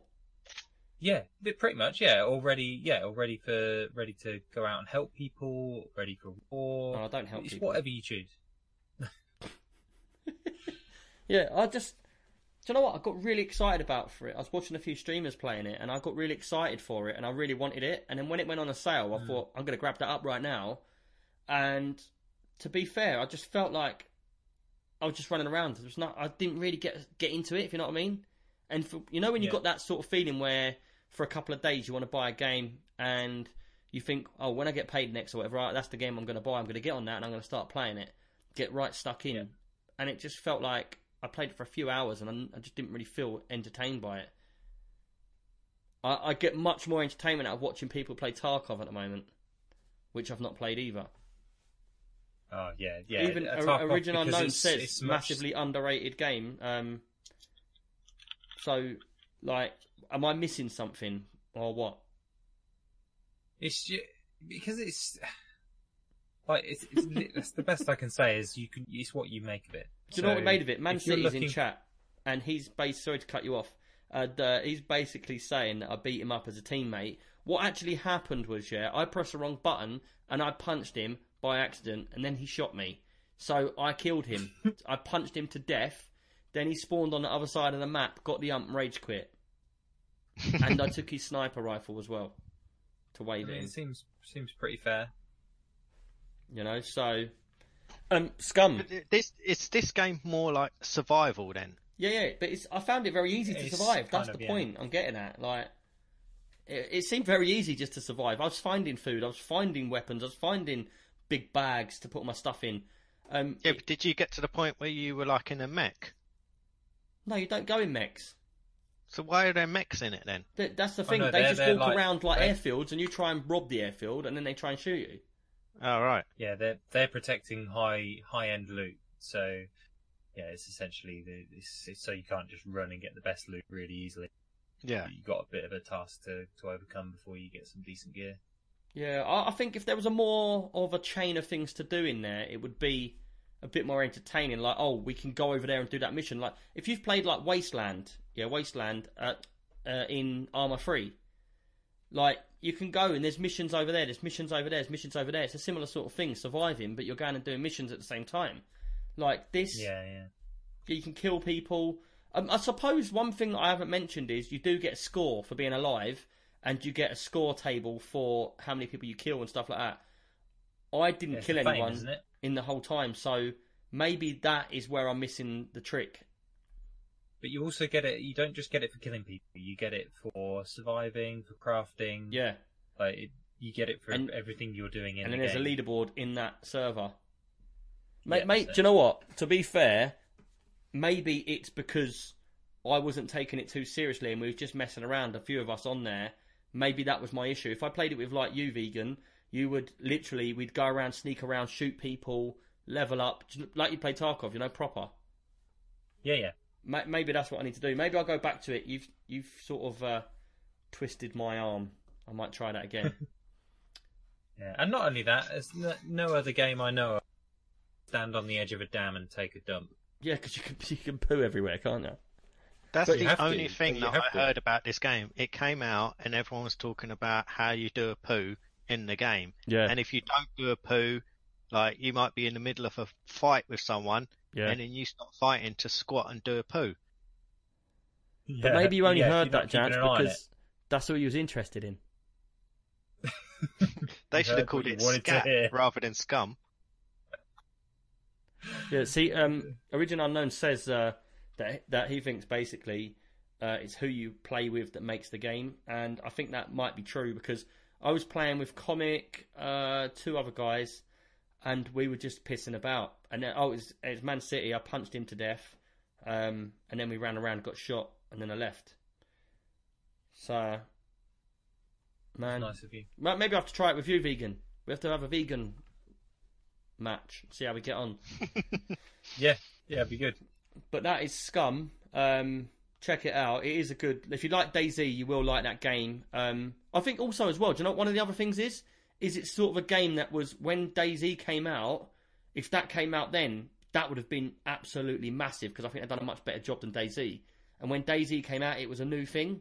It was an exciting new hmm. thing, even though it was so basic. You made the game yourself. There was a lot of people saying at the time, "That's not a game. They've given you a map, they've given you food and guns, and then you're making your own game." There's been no editing or gameplay put into it. You're making it up as you go. And I think this is would have been brilliant at that time. Yeah, well, not only that, are you talking about DayZ standalone or the original? Da- No, DayZ DayZ standalone. I'm talking about, not the original Yeah, yeah, where you so got push really- bikes and that. Yeah, no, they released that way too early. That's why they, they released the game way before it. it should, yeah, they had to should take all the zombies out because it was making you get 20 frames in towns, and there was all sorts of problems with it. You know. Yeah, Um, Man City says the game Scum still feels very early to him. Um, he said he struggled to get on the cervix. The graphics seem poor. I thought the graphics were alright on there. it's still very early. Yeah, I definitely agree. But um, but it's it's a solid game. Like it's It's a progress, isn't it? How it, yeah, and how it plays for an early access game is brilliant.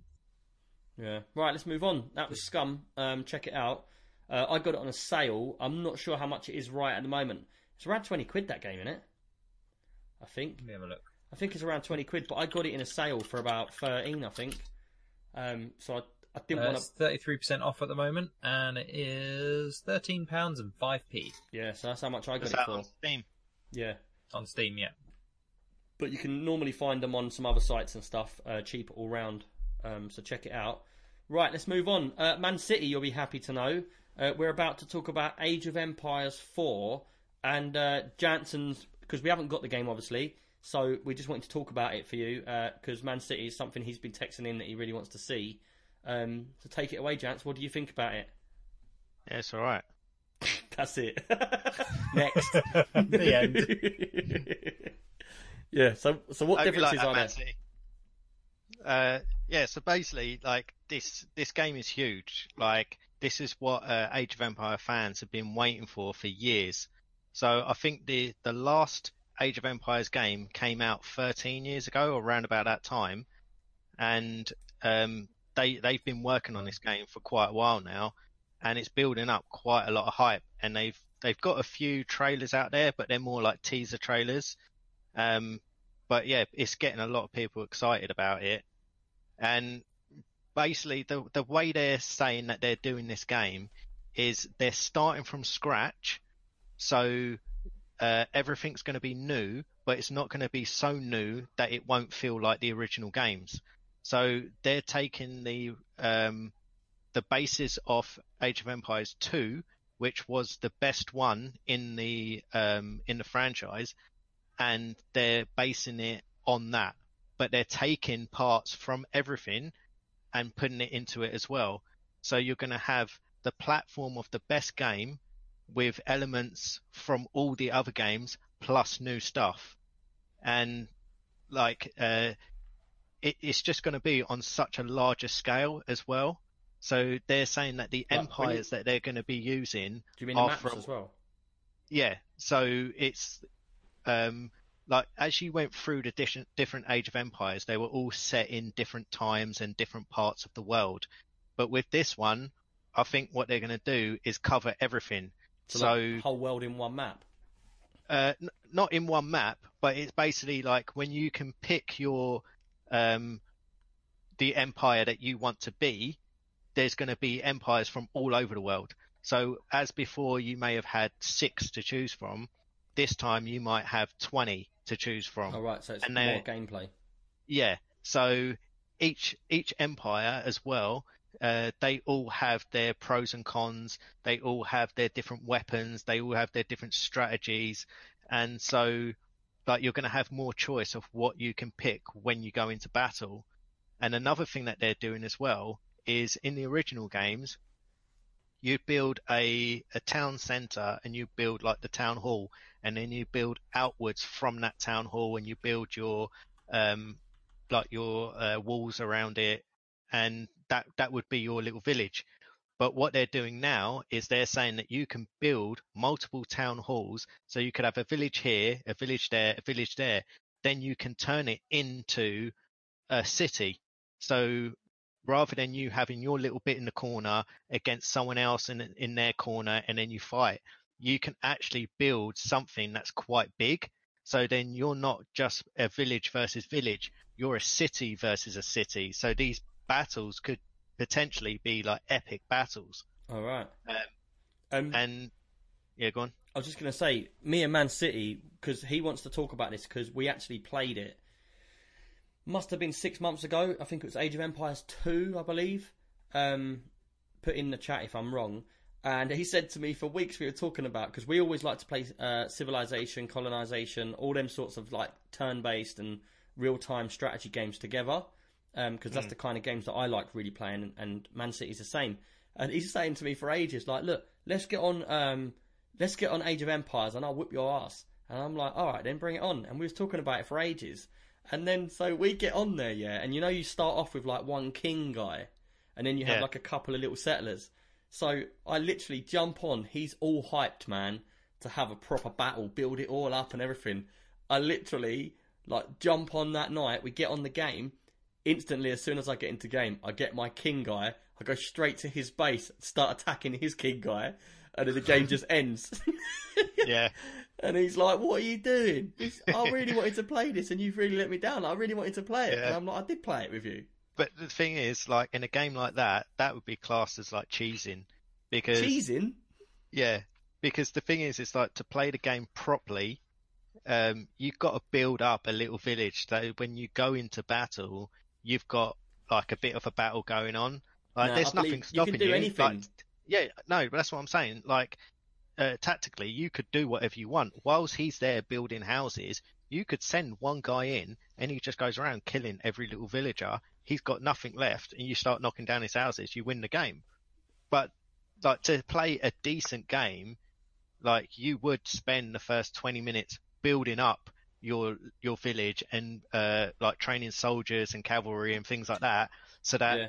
you like 20 minutes in then you start battling each other in the beginning you'd send out scouts to go and see what they're building where their defenses are then you'd be collecting food you'd be collecting wood Yeah, he And did then- just put in the chat that it's uh, it wasn't Age of Empires, it was Stronghold.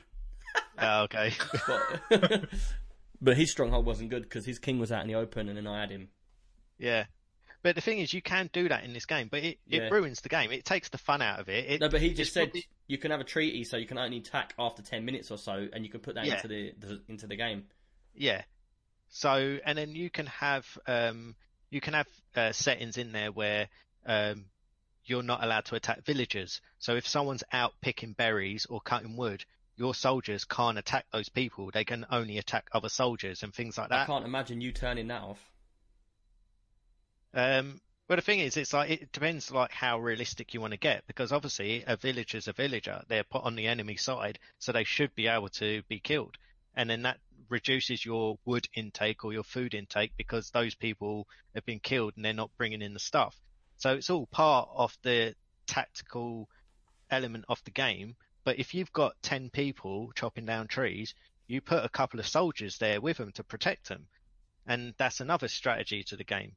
Yeah, But it depends how deep you want to go. Some people just like to say, look, like we'll give it 20 minutes. You build your best base. I build my best base. After 20 minutes, we'll attack each other. But it's a basically a three, two, one attack, Yeah, and then you just go Do you know to head. what? For me, in these kinds of games, I prefer to play them where, say, me, you, and Man City was playing. I'd Hmm. prefer it if we all worked together. And what we do is we work together and we clear out like all the other eight people on the map, and we do Yeah. that as a team. And it, whilst Yeah. we're doing that, we're all building up, building up, building up. Once everybody's wiped off, then we start having a battle between us. Like, Yeah. So it's like we we test our strengths on other people. Like, look, let's go over there and kill them, and then we both go in together. Um, Yeah. And then we get to see each other as well, strengths and weaknesses. Oh, he's got loads of them. He's got loads of them. So you really build up your strategy, and then it's Yeah. like, yeah, on Wednesday night at eight o'clock, that's it. That time comes, and you do whatever. It's a free for all, and you can either Yeah. attack or you can defend or you can do whatever. Um, you can team up, you know. We had eight players on that. That'd be pretty crazy. I can imagine on this new one where they're talking about you building cities, it could be that you then can sign uh, like alliances with other people. So say Yeah. me and you got on, we could sign that like uh, we're allies. We mash So up I- vegan, we go around and murder Yeah. all of his people. Yeah, so he could be on the other side of the map. He's on his own. Me and you, uh, we become allies. I build my village, you build your village. Then we build a, a wall around both of them. Our villages merge and we become a city. And then together we could go to his village and pillage and wipe him out. He wouldn't like and then, that. no, He'd set up an extinction village. rebellion. Doesn't sound very nice. He'd have a little stage there with some music and everything. He'd play his little guitar, singing I'd- I'd "Kumbaya." you all surrender with love. what we'd do, we'd just go there with You'll- a load you'll of get- rubbish, tip it out at the front door. When he comes out to Oi. hurt us, then we kill him. No. You say you're gonna you're gonna save No. it with love. You'll see the love you get when Jansen comes knocking on your door. see if you like it. But yeah, anyway, the rest of the review of this game, um, it's uh, I think the date of release has been pushed back a couple of times as well. So it's planning to be out in 2020, but not actually saying when. Um, Oh, so that does annoy me when they do that and they've got a date for release or whatever, and then they'd say, "Oh, we're going to push it back," and then they don't tell you how far, and you're like, "Man, I'm really looking forward to that." Yeah. I'm actually looking forward to Phoenix Point coming out next month. Oh, yeah, it's next month, December. Um, and they've pushed that back loads and loads of times. And I've been trying my hardest and like utmost hardest not to see anything about that game because it's being made by the original maker of the original XCOM, and I want to make sure that I don't see anything about it. And then I just hear I've been pushed back again. I'm like, oh, I've got to ignore it now for another however long. You know? yeah. Uh, It's it's the same with me in this. It's like I've I'm I'm not really looking at it as much now because like I've read up about it, what they're putting in, and obviously they know what they want to put into it. At least mute mute your mic for that. Ellen, Ellen, I can hear the splashes in the toilet. Close the door.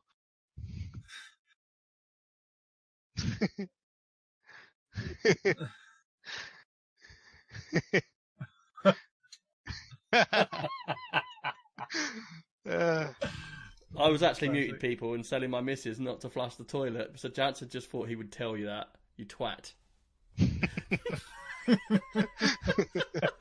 and you literally warned me about it before the stream. Yeah, I li- literally warned these two before the stream. Remember, like if you hear me talking and you're talking, it's because I've got my mic on mute, but you two can still hear me. And then all of a sudden, Jansen repeats everything I'm saying. Yeah, but at least give us a bit of warning. Obviously, I'm paying attention to My missus is trying about. to take a dump downstairs, and I'm like, Yeah, I know. Ellen, But- don't flush the toilet when you're having that dump. And you're like, Ellen just took a dump. Whole keep stream knows now. Down. But the thing Can you, is, can you like turn could at that volume down while you're beating that down with a stick? Uh, the thing is, it's like something's going to come and punch me in the side of the head in Because. Jansen is downstairs in my house, so uh, he's just outed my missus in the toilet, and now she's going downstairs to make a cup of tea. So you'll probably see a cup hit Jansen in the side of the head. yeah, Look, you yeah, can see how like, scared he looks.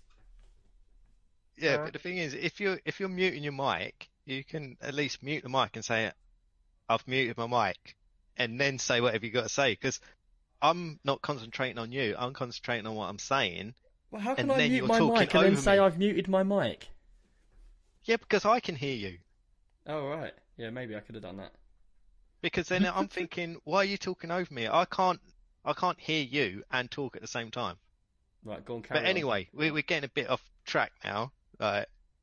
we're having a whole conversation about muting for the toilet. yeah, yeah. This is like, this is going to be great for the people listening back to the podcast. Sorry, people, all the They'll toilet be like, talk. Look, what are these guys talking about? Just shut up and talk about the game. It's fair. I'm just waiting for him to carry on. He just went silent, and he's the one talking about the game. I was just waiting to make sure that you had nothing else to say. Okay.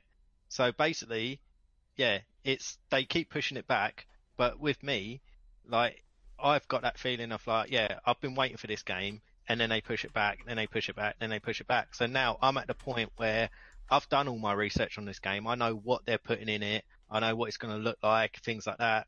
So now I'm just waiting for the release date, and I- I'm not really like uh, keeping up to date on like the news and stuff. But um, one more thing that I will add to it is um, the developers have said there's not going to be any micro microtransactions in the game, but there will be DLC. Why was there microtransactions in the last one?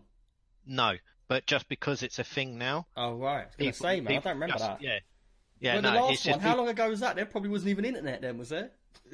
yeah, but that's what I was saying. It was it was about 13 years ago. The last one came out. when you have to get your mate's computer around here, and then you have to spend like two hours trying to put in IP addresses and stuff to try and connect Yeah. the computers together. You're trying to Oh, link God. each other like with a cable, and then like yeah, find each other's IP address, even though there's only two computers. But yeah, it's just because microtransactions are a thing now, and a lot of people are doing it, and a lot of people say it ruins the game. Like these guys have come forward and said this is something we are not going to put in, and they're basically guaranteeing it that they're not going to put microtransactions in, but there will be DLC. So, Okay. yeah. so yeah, it, it, it sounds promising. I don't know. I think Age of Empires is something I'm always going to buy on a sale. I'm going to wait for a sale for that game because they're the sort of games that after like two or three months they go down to like ten quid, and I think that's when I would Th- strike. But this, this will be big though. Like, thi- this is going to for be people that like that that genre of game, Yeah. definitely. yeah. For for people that played Age of Empires in the past, ten years ago it was out- released. yeah. So everyone who played it ten years ago and loved it, they're probably all waiting for this to be released, and this is going to come out as a AAA game. Mm. So I can imagine that it's going to be like full price for quite a while. Yeah. Age of Empires 4. There you go, Man City. He's done it for you, look. Messed it up halfway through, but never mind. We're back on Yeah. track. Yeah, Right, I hope um, you like the chat about mics as well. Yeah, well, it was more about poo, really, wasn't it, than mics? But uh, anyway, moving on. Uh, Vegan Spaceman, um, we are getting like well over time, but it doesn't matter. If you would like to talk about your game Siege, um, we'll get on that. Uh, and then we'll move into the questions because we've got like everybody. We really appreciate all the questions you send in. We've sent in so many questions this week um, that there's going to be a big section on that, and it's going to be really, really good.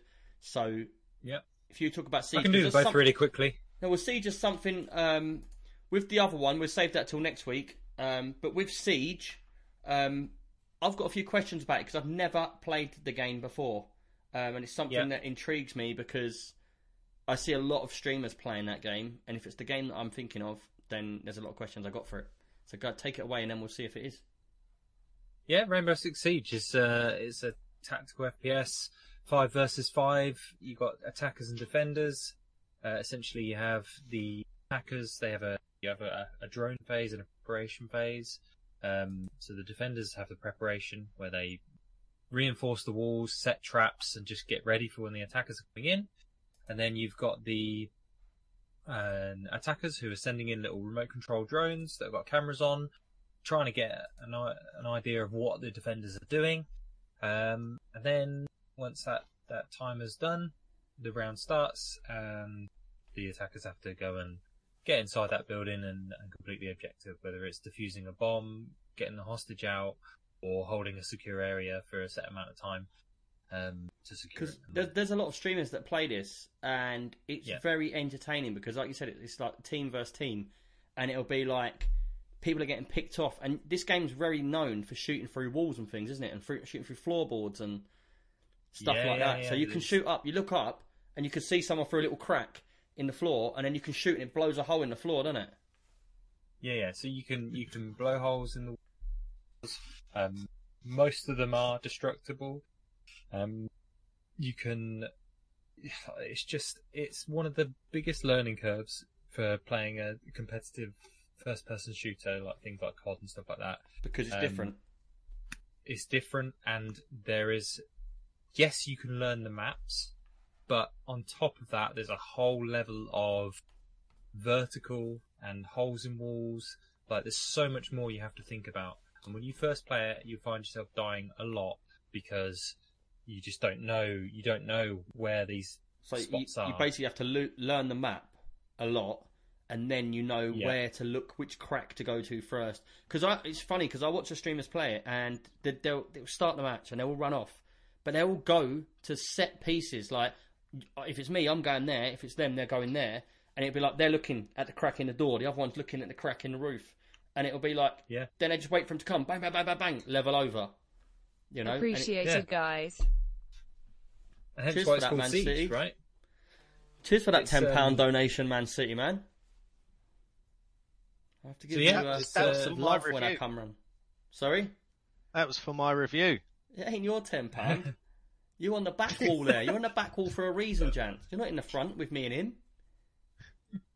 I'm We're the standing. the poster boys. Yeah, you're in a poster, bitch. When you come down to the front of this stream and you get behind the table with us, I made that table. I don't care.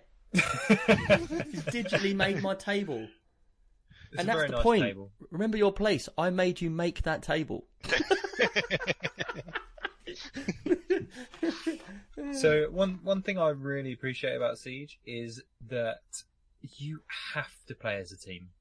There's no you can play as Oh, solo. people ain't gonna wanna if play with really then. good, but you have to like you will lose a lot if you go off Really? solo and you're not very good. Yeah, because because you've got no one to back you up. Firstly, secondly, like the whole point of this game is either defending an objective or attacking it. And to attack it, you've either got need an operator that can break reinforced walls, um, or an operator that can see electronic devices, or you know, you've got to work together to achieve the objective. Well, well, that's no one Um, playing with me in that game then, because in my community, and this is not true, people, it's not true whatsoever. Everybody seems to think that I always run ahead, go off on my own, and play the game myself, and not worry about the team. In it, Chance. Yeah, But I do. I But try. You literally, but not very hard.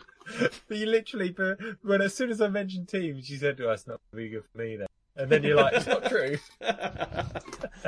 Uh, no, do you know See, what? Nick's, Nick's the kind of person who always wants to be the first one through the door, the first one to open a box, and then he'll be like, "Oh, there's nothing in there. You can have that." That that's his mentality when playing like um, team games. No, it's not. I imagine. I imagine when playing Tarkov, Nick's going to be Goblin.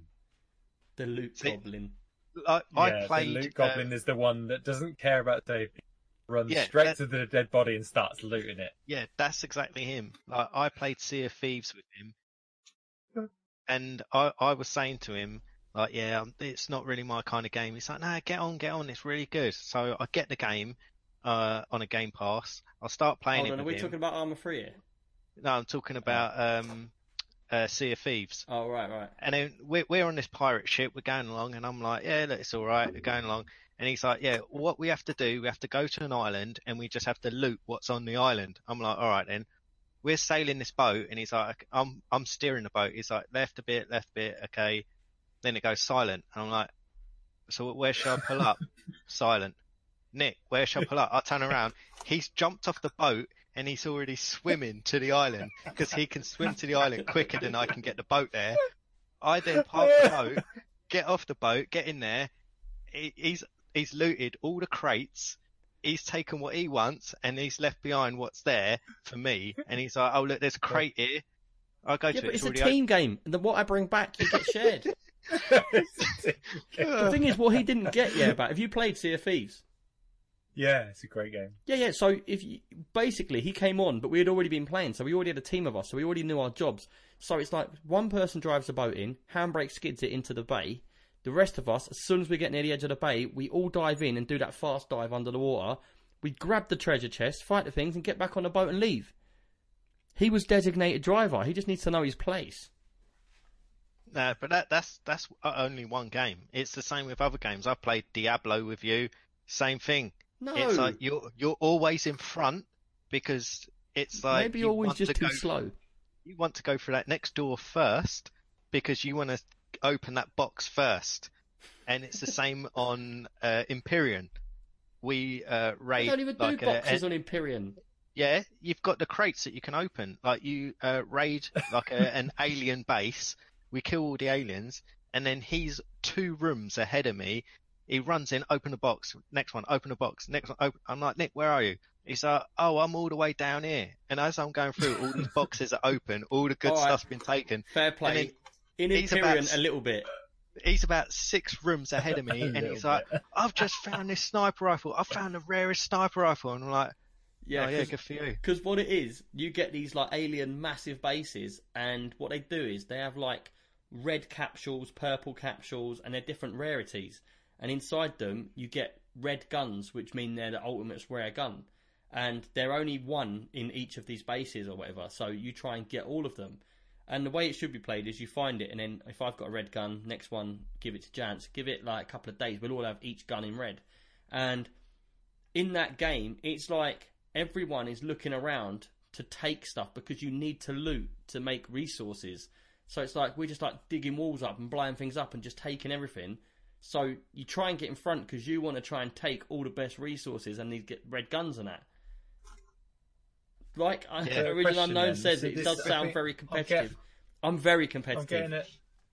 I'm Yeah. getting a profile here. So are you? I imagine young. You had your friends around to play on your console, or whatever. Were you always player one? Yeah, Yeah, Yeah, Yeah, I can't be doing that's player two. You've hit it on the head. I can't be player two. I'm not sitting on the right side either. yeah, it's like, and can- that, that's Nick, exactly it. It's So like, like, Nick, please, can I, can I be player one? Have you noticed one? that I'm I'm player one on this uh, on this podcast? Look. No, no, because I'm where I've put myself. but the thing is, he's, he's well competitive, and at the same time, he plays the game for loot. Like Yeah, the the game is like secondary. Like primary is the loot. So he always wants to get in there first, get the best loot, and then brag about it afterwards. Like he would shoot you in the back if he saw you looking at a gun that he wanted, and be like, "Oh, sorry, my gun went off." I'd do that in real life. Remind me to never play Tarkov with Nick. Right. Anyway, let's get back to Siege. Yeah, so yeah, Is there loot in that's it? essentially it, really. It there no, there you got got loot. At No the gun end. skins. Um, yeah, there is gun skins, but you don't have to race to those. You either get you either get them for winning a round, or you don't. It's like a chance. If you don't get them, the chance increases. So it's a nice simple system. But yeah, very very steep learning curve. There's lots of operators, lots of different skills and abilities. Um, and if you want something that's competitive, fast paced, and um, It's quite old though as well, isn't it? Lots of fun. Yeah, yeah, but it's it's on year four, year five now, um, and it's huge. It's one of the biggest FPS. They always games. take the I mick out of me when 'cause I I- first saw it. I call it Tom Clancy.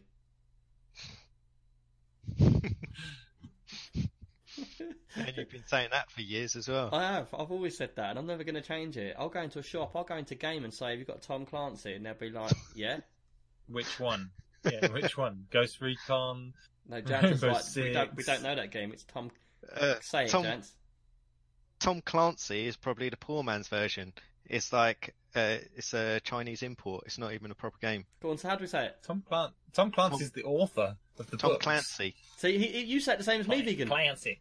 Vegan says it the same as me, so you're outnumbered here. Tom Clancy. Is that how you say it? Does Gray say Clancy? That Jansen don't know what to say. He's confused. He's like, "Why is he saying it the same as Nick?" Because you said it, and now you've made him say it. Oh, I've made And him say is- it. Well, he's a vegan No. Extinction Rebellion. No one makes him do anything. Yeah, but the thing is, he says DayZ, so I'm not trusting anything he says. Uh, Z is the British term for the letter Z. That's why I call it Day Z. Yeah, but they. That's why. That's why I call it a rucksack and not a backpack. That's why I Yeah. call it a path and not a sidewalk. Yeah, but the thing is, it's what it's I the like the name zebra that they gave it. crossover. That's why I call it a router and not a router. A router's what you dig holes in wood with. Exactly. If you watch New Yankee Workshop, here I get my 24-bit router, and then two minutes later he's got a full-size cupboard. I'm thinking I can't build that with my Dremel. Two minutes later, he's he's got a box that's got loads of Ethernet cables coming out of it. made out of wood. So look, even Origin Unknown is saying Clancy, Original Like unknown. clan. and he's Oh, saying bum bag, not fanny pack. Man, I'll take a Yeah, fanny pack Yeah, exactly. Origin name. Fanny pack. Isn't Right, funny Vegan Spaceman Siege. It was good talking about it. Let's move on. Yeah, so next week we're going to be talking about Ready or Not, which is like Siege, but way more hardcore. Like, it's not out If yet. we have him on talk about again. it next week. If you mean when. right, let's move on. We've got absolutely loads of questions today. Um, there's a lot. Well, there's a lot of them. I think a couple of them have been put in with questions we've already done. Um, so, should we get into the questions section? Hopefully, everybody from their questions are in here um, to talk about it. And uh, yeah, we'll go from there. We'll do the same as normal. I'll read the question out and then we'll talk about what, what we think. So, first up for the questions is uh, from Tommy Gunn. And he says, Could you guys do a comparison of PC game subscription services and how they vary based on value, games available, ease of use, etc.? Now, we it would have been good if we had Gray on here because I know Gray's well into the comparisons of like the different ones. Jance, Yeah, because he, he's signed up to all of them, isn't he? yeah, yeah. See, I don't really do the subscription thing. I signed up to the Xbox uh, PC one, which you get for a pound um, for the first three months if you haven't done it on PC before. And then I think is it five pounds after that per month, and you get a whole list of games that's continuously changing. Um, Yeah, I think it's six ninety nine. six ninety nine. And Yeah, like basically what I do is I just jump from which one to which one when there's a game on there I want to play. So like I wanted to play um, Metro Exodus, I think it was. That is the newest one, isn't it? Metro Exodus. yeah. And it was on there, so I or it was on another Game Pass. So I jumped on there, paid my five quid or six quid or whatever, and then I played that game. And as soon as I finished it, there was nothing else in the list, so I cancelled my subscription. Then I jumped into um, the one for there was another game. What was I playing recently? I can't remember the game I was playing on there. Um, but I jumped into another one and I paid like five, six quid on that. I think it might have been UPlay. Um, and I played. Yeah, it was that because I played. Um, oh, what's it called? I was talking about the other day. Far Ghost Cry. Recon? No, Far Cry. The Oh, latest Far Cry, yeah. yeah. uh, played that and then got rid of it. But I jumped backwards and forwards. But what what do you make? I, I I do the same thing as you. It's like I see a game that comes out, like when we played Forza. Uh, that was on the Xbox Game Pass, and they were doing the pound for the month. yeah, So I did the same thing. I paid a pound, and then we all played that for a month. And then when my month ran out, I then quit it. And then the same thing happened when we played Division Two. I signed up to UPlay for a pound. I played the game for a month, and then I well, I actually forgot to cancel it, so I paid something Yeah, like so you kept sixteen paying. Should I hold on? Should I move up a bit? You mentioned Division Two. Is Grey going to pop in in the middle? Um, the yeah, move over. You see his head like popping aside. Division Two. Someone say Division Two. So what I've done here is on the screen, I've got up Xbox Game Pass. Uh, it might not be very big there. Let me zoom it in a little bit more, but you can't see the top of the screen. Um, and on Xbox Game Pass, the way it works is so this you'll get for a pound for the first one, um, and then like you said, it goes up to six quid or something roughly. But it's now made for the PC. Uh, it's called Xbox Beta, and it's designed just for the PC version. Um, because there was massive confusion before with Xbox, and I remember paying for it, and I was getting it on each computer, and it wouldn't let me on, on the same um, network for some reason. It wouldn't let me log into the other computers, and I ended up deleting all of them, and it really, really pissed me off. And I deleted it, and I said I'm not going back to the Xbox Game Pass. Then they brought out this Xbox Beta, which is an app in Windows 10, and the games are all on there. Like you've got Outer Worlds on there, Gears 5, Sea of Thieves Anniversary, Forza Horizon 4. You've got some real good games on there. Uh, Subnautica, uh, just just a few of them. Dishonored 2, and in total there's there's a few hundred games on there. Age of Empires, um, and you've got like down the bottom for like as you're saying for ease of access, you've got all the different ones. So say you go strategy, then it will give you a whole load of strategy games that they've got.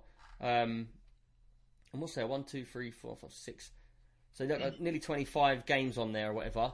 Um, in that one category, but I think all of them are fighting over who's got what. But like the Yeah. Xbox one, you can't you can't complain for a pound or for six pounds. You can't complain about games that they've got on there. But they they do deals all the time on Xbox. So at the moment, I don't know if it's still going, but they were doing three months for a pound. yeah, If you um if you cancel it, do you still get the games or they're gone? No, Um, they're gone.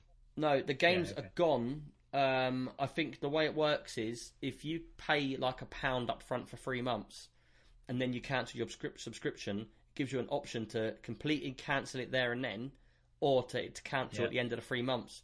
And then I supp- suppose they're hoping that you wait to the end of the three months and then you sort of sign up again, because then you want the game Yeah, because they'll tell you what the new games are. Yeah. yeah, yeah. Um, And then, the so say if you cancelled it, say if, say if you cancelled it, and then two months later decided you were going to get it again, would you get the games that you originally? had? yeah, so Or I think the just the game games? saves actually saved on your computer. So yeah, as long as you don't delete the game. yeah. So if you were playing Forza, you download the full game, and then whilst you've got your Game Pass, it will allow you to play it. As soon as your Game Pass runs out, you can't play the game.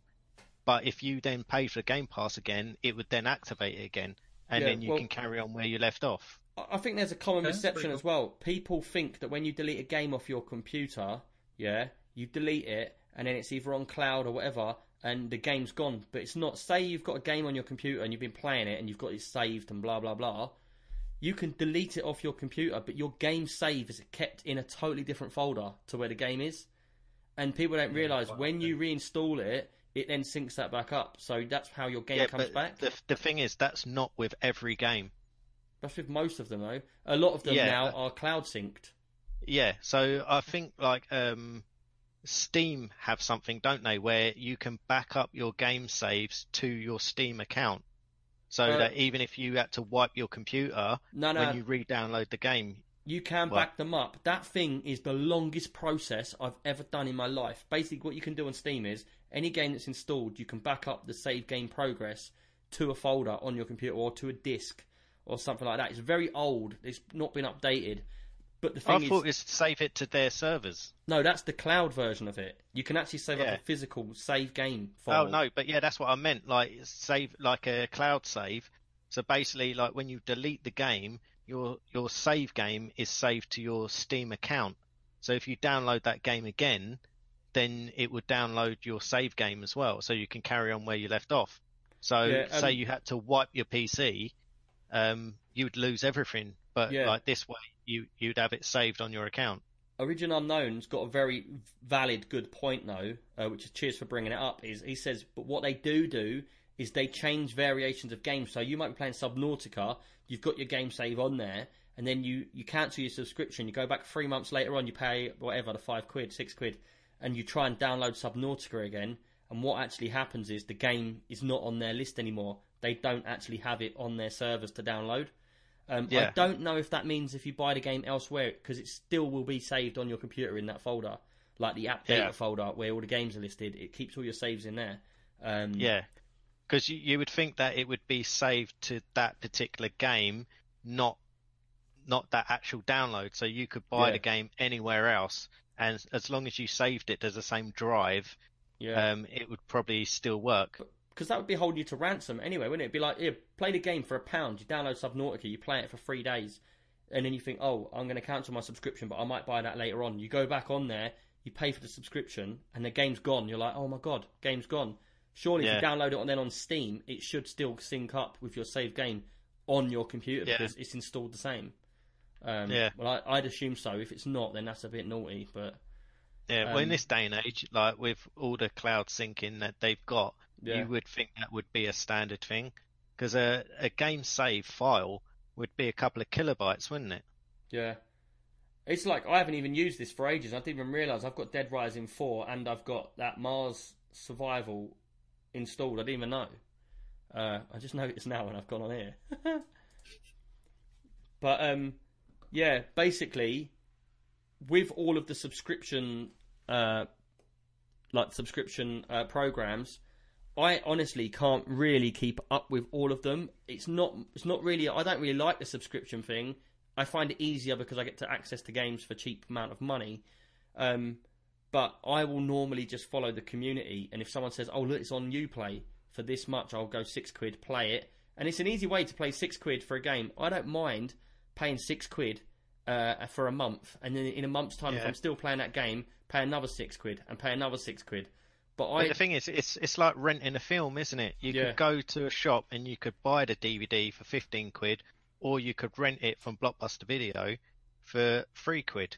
yeah, So Mm. it, it's the same Depends principle. how depends how much you care about owning things. yeah, But Yeah, I don't care. as well, how, how much, much you're do going to you- play it. Yeah. I think Yeah. something like uh, if the new GTA came out, I think most people would want to buy that rather than get it on a subscription because Yeah. they know they'll probably be playing that like all the time until the next one comes out.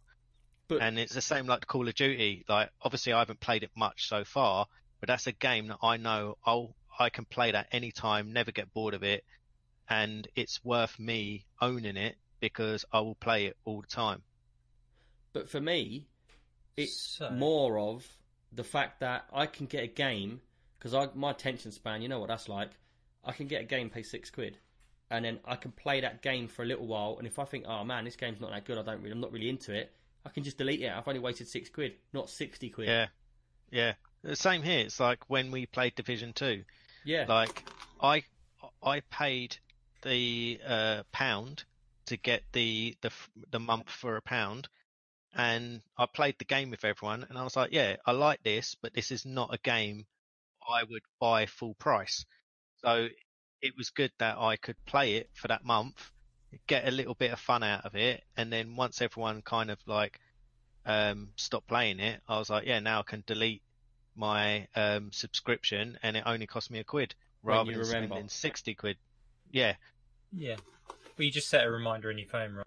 Yeah, but Well, I so I guess so. The question, the question is like, could we do a comparison of them? I'm happy to do that for next week if you want me to, to look into all the options. and see- yeah. So yeah, because I, I guess you could do a chart on like how many games each one's got, what each one costs per month, um, and things like that. contracts, all see- sort. Yeah, yeah. Yeah, 'cause- I'm interested myself. do you know But what? the only one thing made is, think, the only thing know. that's quite hard is that when it comes to the games, each developer has their own games. So there's only going to be certain games On on, the certain ones. EA one, only certain games on the Ubisoft one, only certain games on this one, only certain games on that one. So it's like you can't say this is the better one to get because that one's not going to have the games that all the other ones have. So it's almost like you have to have all of them to be able to play all the games. yeah. Yeah. Um, But one- obviously, you can't play all the games all the time anyway. So No. the way you guys are doing it, we're just getting it when you want to play a game. So Yeah. it's quite a smart way of doing it. One Yeah. thing I was going to bring up, which I was meant to bring up at the beginning of the show in the news section, was as Yeah. everyone knows, last week we did a extreme theory section, didn't we? Which was about like all kind of myths and ghosts and things like that. Um, we had a It lot was of more feedback. about theories, it was about theories and stuff like that. Yeah. Um, but the point I'm getting at is myths and ghosts. we was talking about monsters and cars. Um, yeah, no. But the thing I was going to get to the point of is, is we had a lot of community feedback in the Discord uh, saying that lots of people liked that, but having like theories all the time wouldn't be good, and it's not related to gaming, and we want to keep it related to gaming. So what we've come up with the idea is, um, before the questions in the community extras section, we're going to have a new section which is like off topic. And what we'll do is people can vote in the Discord each week about a topic related to gaming. So it might be like talk about VR, or it could be something like um, like this this what you're doing now, which comparisons, and we'll pick a topic every week related to gaming, or it could be like best graphics cards or best screens to put in or something like that. And then in that section, we will purely talk about that one thing for a section. Do you think that's a good idea? Yeah. Um, yeah, great idea. but we'll let the I like it a lot. community decide what it is for that section. Um, so like next week, it could be like oh, best microphones um, to, to for the for streaming or something like that, or talking about streaming setups. So it's still related to PCs, gaming, and hardware because we're not just a PC gaming podcast. We're a PC as a whole. Obviously, we build Pod, game pod, podcast? podcast. podcast. Pass me the podcast. Anyway, For only Um, four ninety nine a month. Get yeah. yourself a podcast. but like, obviously, we talk about gaming and the PCs we build because that's a lot around me and Jansen. What we do, we're more hardware, CPUs, graphics cards, and all that sort of stuff. We love playing the games, and we've also got massive community base. So all of it will fit in as a whole, and we want the, the podcast to be, we want the podcast to be um, like rounded to everything to do with PCs. So that's what we're going to do next week. Um, but right, um, hopefully Tommy Gunn he will have a some kind of. If you get that, can you get that like on up on a spreadsheet or something for us next week? Yeah.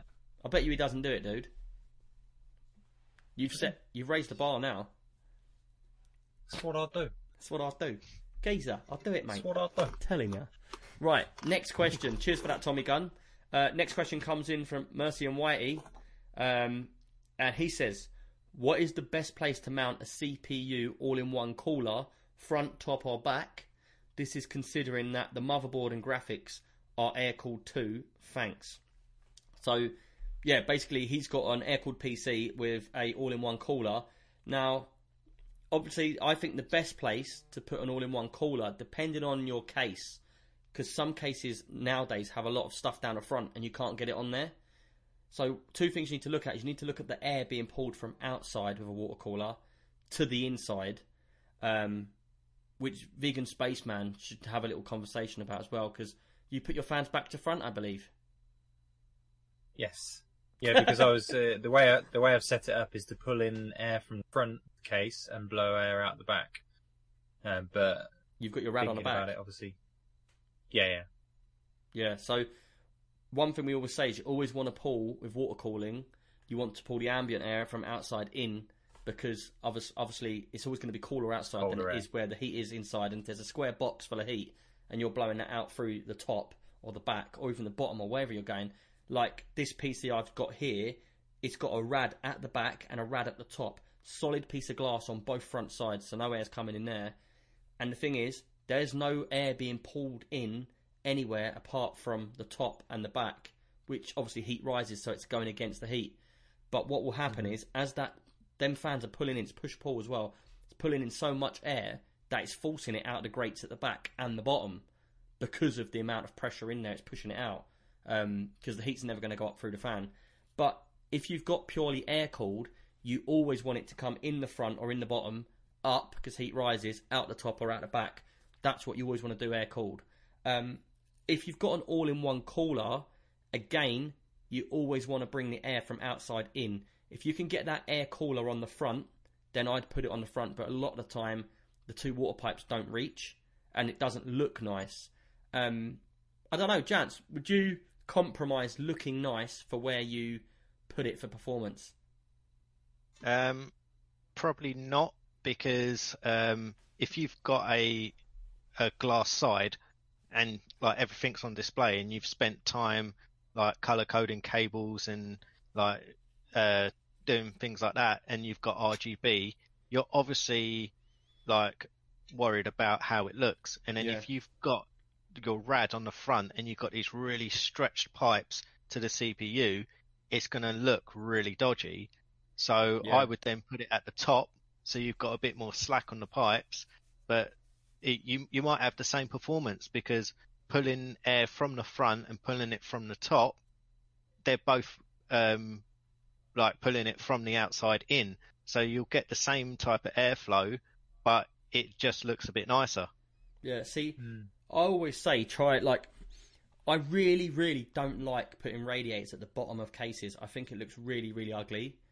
But obviously, if you have it at the bottom, the heat's going to come, the cold Cold- air is going to come through and come up, and the heat's going to rise out the top. Then you could just have a couple of fans pushing it out the top or out the back. At Yeah, because you of- have a lot of cases now that are promoting this like chimney effect, where they're Yeah. basically keeping the bottom empty Yeah. so that you can have two big fans, like two 40 fans at the bottom, pulling all the cold air in, yeah, and then it has a natural effect of pushing hot air out the top. but that's no good when you've got a rad at the top. So No, I would always say if you can get the rad on the front and it looks nice, go there because then you're just bringing the air in and it's a, it's the same as normal air cooled. It's coming in from the front through the rad, uh, pulling the cold air from outside in uh, and out the back. Uh, like in our PC, we've got a rad at the top and at the back, but with the air can go through grates at the back, so the pressure will put it out. So in my opinion, always try and put it at the front. Um, if it has to go at the top, that's cool, but just make sure you're pulling the air inwards. Any water cooler with a radiator needs to pull the air inwards wherever it's going to sit. And it doesn't really matter which side it's on as long as it's pulling the air from outside in, and you've got like room. A lot of PCs will have one single 120mm fan at the back at the top. Always try and get a fan on there if you can to blow the heat out the back because then at least you're sucking air in from the top and then it's getting blown out the back, you know. But as well with some uh, cases, uh, they the way they design it, some sections have better airflow than others. So you've got a lot of cases where Yeah. they'll put a, a glass panel on the front and they'll put really small vents either side of it Yeah. so that you can put fans in the front, but the airflow's really restricted. And that's basically just to look nice and let the air through, but it's really restricting the air because normally you'd have mesh on the front and it would let loads of air in. In that case, you could have a couple of fans on the front for the look, but then you put the rad on the top because then there's no airflow restriction. Yeah. Um, and the other issue with cases like that, because I know NZXT have a case like that where it's got little grates at the front, little grates at the top. I think it's the 4, 1440, 1440 or something. I'm Yeah, not sure. Something the, like that, yeah. the one I used to have. And the other issue you get when you've got little vat, like little uh, gaps, but you've got a sealed front, is dust.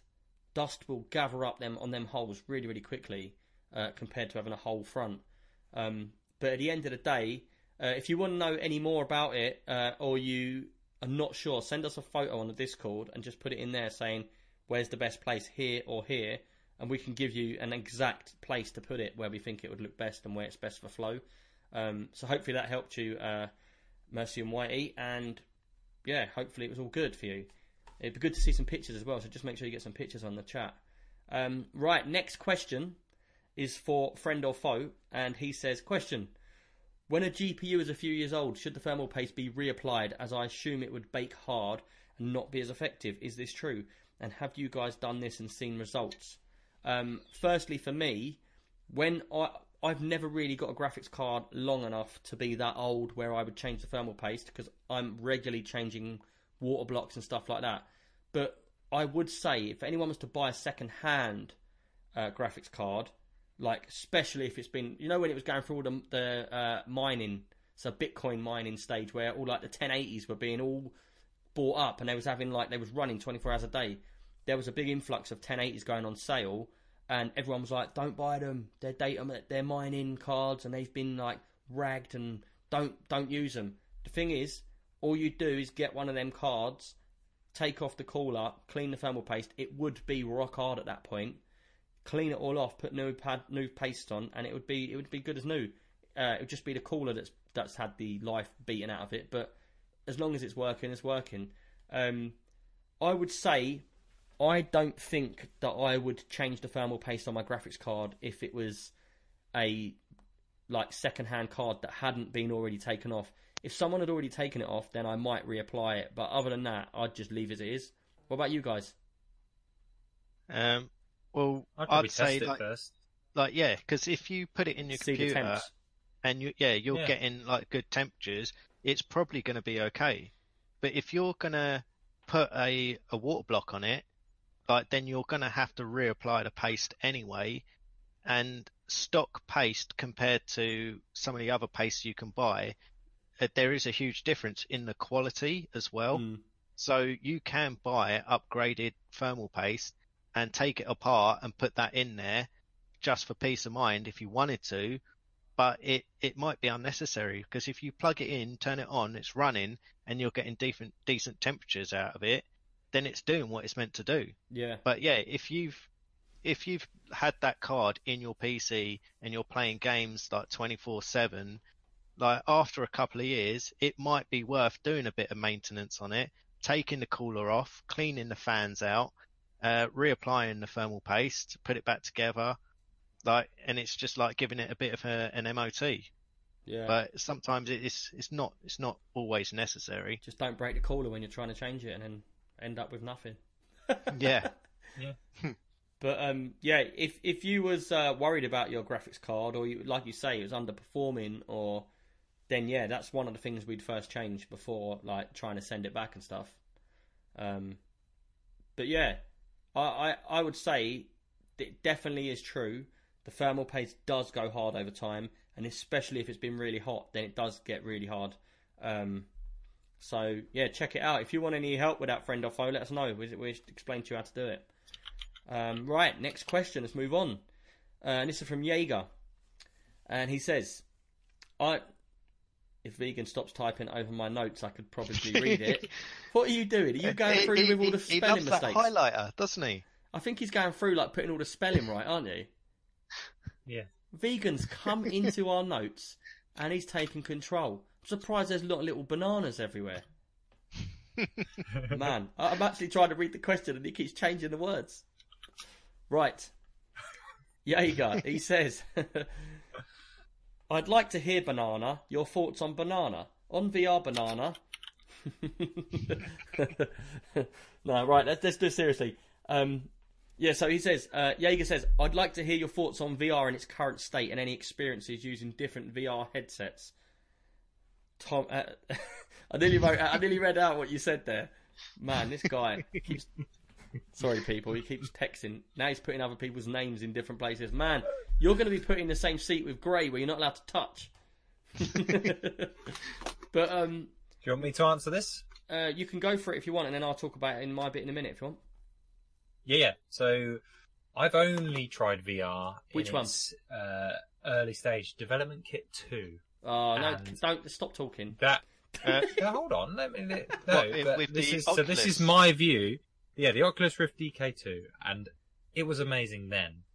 And I haven't even tried the new one yet, and I'm not trying any of the new sets. But it was great then, and that was so low res and low quality that I was racing in racing sims, flight sims, and having an absolute whale of a time. So my view is, in its current state, looking at the videos and how people are using it now, and what's the games that are coming out and the experiences, and then obviously with Half Life Alyx as well being announced, I think it's in a really good place. Really? What's your view, Nick? My Yeah. view is when I got it, um, the first one I got was when the HTC Vive was actually properly released, and it was about eight hundred quid. Um, and I had the HTC Vive, and I have to say, I found it hard. It might be my fault because I was staying in the game. I was playing Elite Dangerous, and I was playing for about three hours a day um, at night from about eight. So about eight, eight until eleven, three days in a row. I played non-stop and I found, but the thing is, I've got um, like double vision eyes because I had a car crash. So one of my eyes, the muscles all around one side don't work, so don't keep up quick enough with the other eye. I don't look cross-eyed or anything, but I see that without glasses, I see ghosting and double vision really badly. Um, so, but I was alright because I can wear my glasses in there anyway, so I was alright while I was in there. Um, but I do get eye strain, and what I noticed was it wasn't even my eyes after playing in the HTC Vive for three hours a day for three days, I felt absolutely drained. Like it really drained. Did you feel that? It absolutely drains Yeah, the it's, life ti- out. it's tiring. Yeah, yeah. You don't Yeah. realise how draining it is, and you get out and you feel like, and this, and Jansen and the community, they all know me. I'm hyperactive. I don't sit still. I, I can go all night. I don't go to sleep. Like I'm I'm a live wire all the time. And I got out of that after the first day, and I was like, man, I need to go to bed. Like I feel like I've been clubbing for the whole night. Do you know that feeling? Yeah. Have you had that from Yeah, VR? it's because yeah, hundred percent. It's because your brain is Is overworking. Psychologically, you know it's virtual, but your brain is also being tricked that you're in this world, and your brain is in overdrive. And then obviously you've got physical aspect of VR as well. yeah. It's uh, it's But brilliant. I, I absolutely loved being in the VR. Um, I will say I don't think it's come far enough yet with the uh, graphics quality. I think it has now, maybe just got there. But when I played it about a year or a year and a half ago, I in on the Oculus Rift at that point in time, uh, not the Oculus Rift, the HTC Vive, sorry, at that point in time had the highest resolution, and it was meant to be the bed headset. Hes- headset? the bed headset on The Behesed. the best headset on the market um, at that point, and I didn't quite like seeing because you can't see pixels, but you can see mini triangles. I don't know if you get that in the Oculus Rift because Oculus Rift is slightly different, but in the Vive you see like everything's it. It almost looks like you know when you see the back of an Intel CPU and it's got the triangle pattern where the plates are 'cause it doesn't have pins. It's almost like they're the lights. Um, and I noticed the gaps between the pixels quite a lot. Um, and that was, I think that at that point it was a 1080 screen in each eye, and then they started bringing out the 1440s or whatever, and whatever it is now. I don't even know how far it's come now. Um, but I do have to say, I did love being in there, and like you say, you know you're in VR. You're never, never not going to know you're in VR, but like the looking around and everything is amazing. I found with the HTC Vive, it was very responsive. I never felt sick, not once, and I could stay in there for a long time, and I did feel immersed like I was in there. Um, I never used the sound kit as well with it, so I had normal headphones on, and I played Elite Dangerous non-stop because, and do you know what? It made me change the way I played the game as well. Like normally in Elite Dangerous kind of game, you want to go out fighting and shooting and doing this. I was happy in this game just to trade because I was hmm. so more focused on looking around the space and like oh looking at the big planets and that. And like I said to you before vegan when you're standing at the side of your ship and you look up at it and it looks life sized like when you play it on a screen it looks like a little little like spaceship. But when you're in VR and you're looking up at it Yeah. it's like like standing next to a jumbo jet and you're looking up at it and you're changing the guns on this little screen and you see the guns bah, bah, bah, they come out of the whole front and it's like giant. And you're like man it gives you a real of sense scale, of right? yeah it gives it a real sense of scale and how big it is. And I could stand in their um, menu looking at that ship changing the decals and and changing all the guns and things like that and just seeing how it changes. I actually feel like man I feel because I played the original Elite Dangerous. I don't know if you ever played that on the Amiga with all the Never lines played the original. how old are you if you don't mind me asking Thirty-five.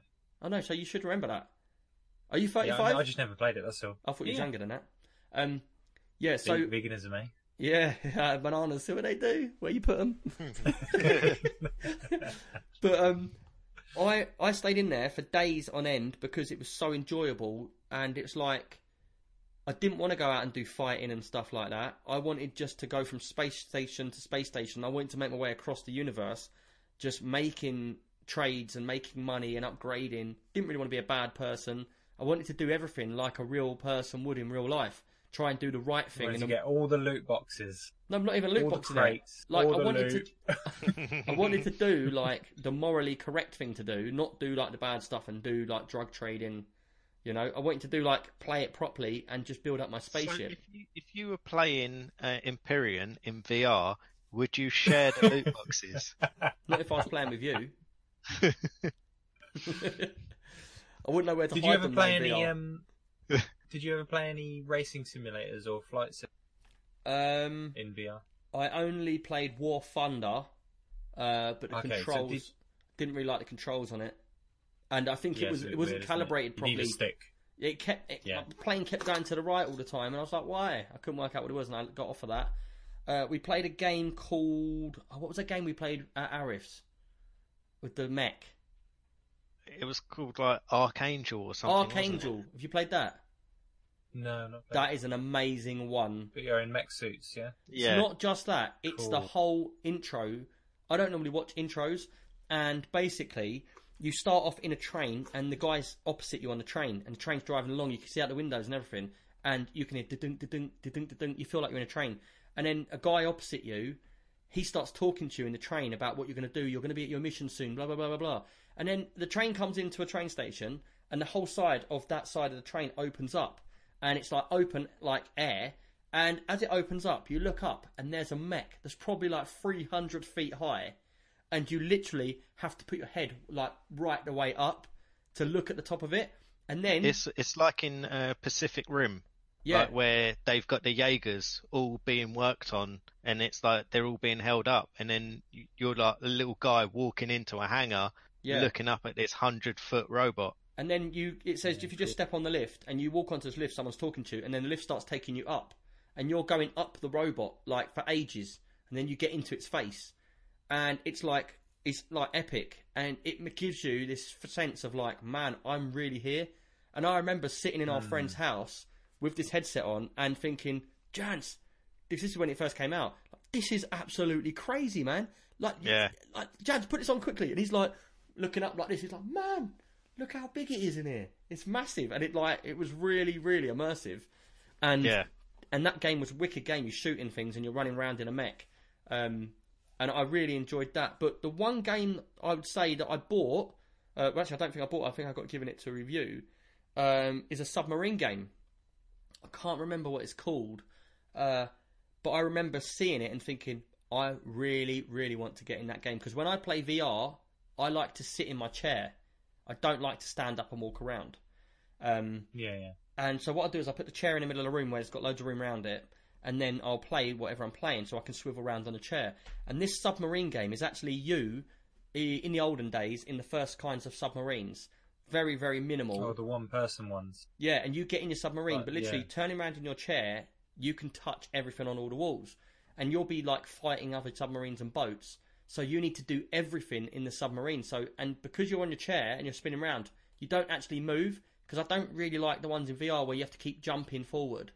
You know, like you've got a laser and then it shows you where you're going to stand and you press a button and you just pounce to that place. Um, I think they do that to stop you making you feel sick. Uh, and Yeah, yeah. in this game, I really, really want to get into it, which is what I'm going to get into next week because hopefully I'll have a VR set here. Um, if Funky Arif lets me borrow it, that is in chat.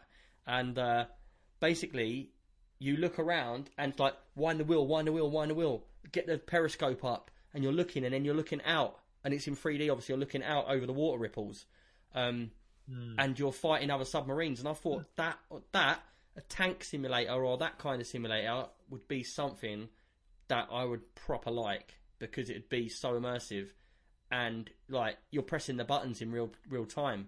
You know, the controls. I don't have to worry about pressing a million buttons on my keyboard. I can just touch that wheel and it's going to move. I can touch them buttons over there; and they're going to work.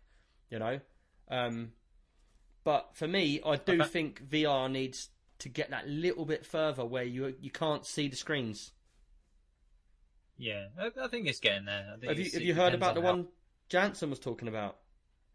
They've got a new What, new design where super super high res one? no, no, not high res. It's Oh no, the one on the retina, the one that goes on the retina. retina, yeah. So it fires it into your eyeball and then projects it into your eye, so you can't see any kind of. It looks like you're looking out your eyeballs. That that seems a bit scary to me. But the thing is, if they made this the uh, like pixel density of the screens high enough, then you wouldn't see the pixels because they would be too small. Yeah, So, like with Exactly, yeah. Samsung working on like uh, nanopixels and stuff like that, it's like that pixel will be a quarter the size of a normal pixel, so it won't be visible to the human eye. So they will then merge into one. So as close as you will put it to your eye, you won't see the individual pixels because they Yeah. will all kind of merge into one. So it will seem like flawless. But then that's just what's to come in the future. Like when you think about the first VR headsets where it it was massive. It was like twice the size of your head and you had to put it on and then clamp it in place and it weighed a ton. And then you're looking around You're and it was like r- really like plain like uh graphics and it was just like the the lag was there like the graphics were poor like it I, I remember trying it when I was at Fort Park once and I was about 10 years old and like even back then I was like a tech head so when I saw that it was virtual reality I was like man I've got to Man, have a go on that. you're talking about back in the day watching the glove float around, didn't you? yeah, yeah. And Oh, then man, it was crap. like to, to have a go on that VR. It was it cost about ten quid for about ten minutes, and then it's in, like in I a square this- room with blue walls. yeah, no, but the thing is, you it was like uh, there was no walls. It was just like uh, an endless like uh, landscape, but the the floor was one color, and then uh, like oh, on the horizon was another color, and then basically there was um, the floating hand with a gun, and there was like stick figures that were coming out of you, coming at you, but they were all made of like elongated triangles, so they were just like pointy looking people. But it was just the fact that you were in, in this like lawnmower man kind of like simulation, and where you looked, the camera was looking. So it was amazing at the time. But then when you think about that technology to what you can buy today and use in your home on your own PC, it, it's like leaps and bounds, isn't it? So Yeah. just think what they will have yeah, just- like five years from now. just to answer Jaeger's question, he said as, well about um, using different VR headsets. I'd say Oculus uh, Rift um, is better for sitting at a desk because you just have to have these two things mounted and you can play it. The quality on that's lower than the Vive, but then if you get the Vive, you get a much better quality. Um, but the Vive's a pain in the ass to play with because you have to have these two things on the walls and you have to have it all set up and it all has to sync together. It's like five different things have to sync together and you're just there for ages trying to get them all to sync. Um, so that's why I'm going to try the Oculus Rift this time round. Uh, and hopefully, if I get the Oculus Rift, I can just sit at my desk and play, uh, and I don't have to worry too much about it. But um, Yeah, hopefully, I'm the same. I'm, I'm not. If I bought VR, it wouldn't be to play in the middle of a, an empty room and swing my arms around playing Beat Saber or anything like that. It would be to play a racing game or like Subnautica or something like yeah, that. Subnautica I'm interested in as well. I haven't Yeah, played like- that yet. Anything Like- when you're in a cockpit is amazing in VR. But- Yeah. is. Do you want to hear a funny story of what I did do? Because I played a game, uh, I can't remember what it was called. It's like a zombie space game, and you're walking around like space stations in VR, and there's like everyone's turned to zombies, and they're all coming through doors shooting, and you've got guns, and basically you have to put your hands down by your sides to reload, and then bring them up and start shooting again. And at the beginning of the game, it does a calibration where it's like, tell us your height. So you have to. It tells you how high you are off the floor by the VR kit, and then you can adjust it up or down. Now, I didn't want to stand playing this game, which is obviously uh, raw data. No, I don't know if it is raw data. No, that's the that's the robot one. This Yeah. one's zombies. Um, and basically, I didn't want to play it standing up, but it wants you to stand up to play the game because it wants you to turn around and shoot like you're walking around in this like spaceship. So I thought, now nah, sod that. I'll just make out I'm really short and I'll sit in my chair. So I sat in my chair, yeah, let it height project me, and then it put me down like at waist height. And then the game starts, yeah, and I have to go and talk to this doctor. It's this girl, and she's got like massive upper body, if you know what I mean, yeah. And like I'm in my chair, and I feel like because this one's got the the zoom where you can jump forward like ten feet at a time, or you can actually just walk. So I'm sitting in my chair, and it honestly felt like I was in an electric wheelchair. So I'm pressing forward, and it's like I feel like I'm just wheeling forward, yeah. But then I've got guns in my hands as well.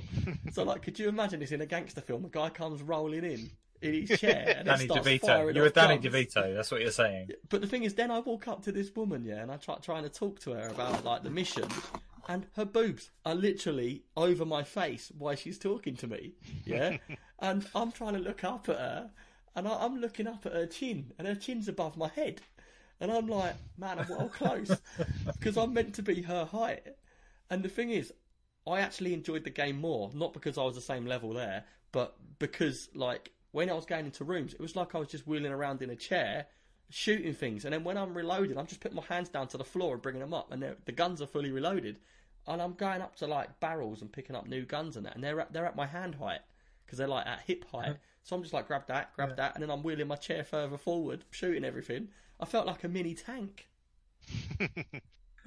felt like I was in a wheelchair with like rocket launcher on the back. But that game was pretty good. I did I did really enjoy it. I got really far into the game. Um, but I do think they can go a bit further. Uh, and now I'm hoping it's a lot better. But hopefully, Jaeger, that that answers your question. If you've got any more questions, put them in, and we'll get to them uh, next week. Anyway, uh, next question, and that is from Tommy Gunn, and he says, uh, "Are there any games you guys have played which were supposed to be excellent, but you felt very underwhelmed by? Uh, new game issues don't count though. So Nick, no Fallout, man. But that's the ultimate letdown. Fallout is the ultimate letdown. When he says uh, new game issues don't count, is he saying that a game Right. that's come out recently that we've been disappointed with, no, I we think can't he's just about? pointing out When Fallout to me because he knows I'm going to go Fallout. Oh, okay. No, I think he probably means like new games where they have bugs and they got you basically waiting for that day Yeah, to one be patch, fixed. or you know, or when it's Yeah. early access and it just doesn't live up to it. Well, Um, there, I- there is one game that I got that I Yeah. was a bit disappointed with. Hold on, Um, you, you saying you've bought one game? Yeah. Yeah, I know, I know, it's, a, I know it's a shocker. I know it's a shocker, but like I did it. Um, but yeah, um, uh, Battlefield is like my favourite game. So every time a Battlefield comes out, I always get it. and uh, like Battlefield 4, like I loved that game. I, I put so many hours into that game, and uh, new Battlefield came out, and it's got it's meant to have like the ray tracing, and it looked like really good.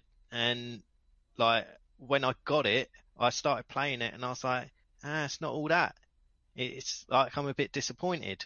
So I played like I always like playing the campaign as well. I like just going through the single player, get a feel for the game before I actually start playing like multiplayer. And like I got halfway through and I was a bit like, ah, do you know what?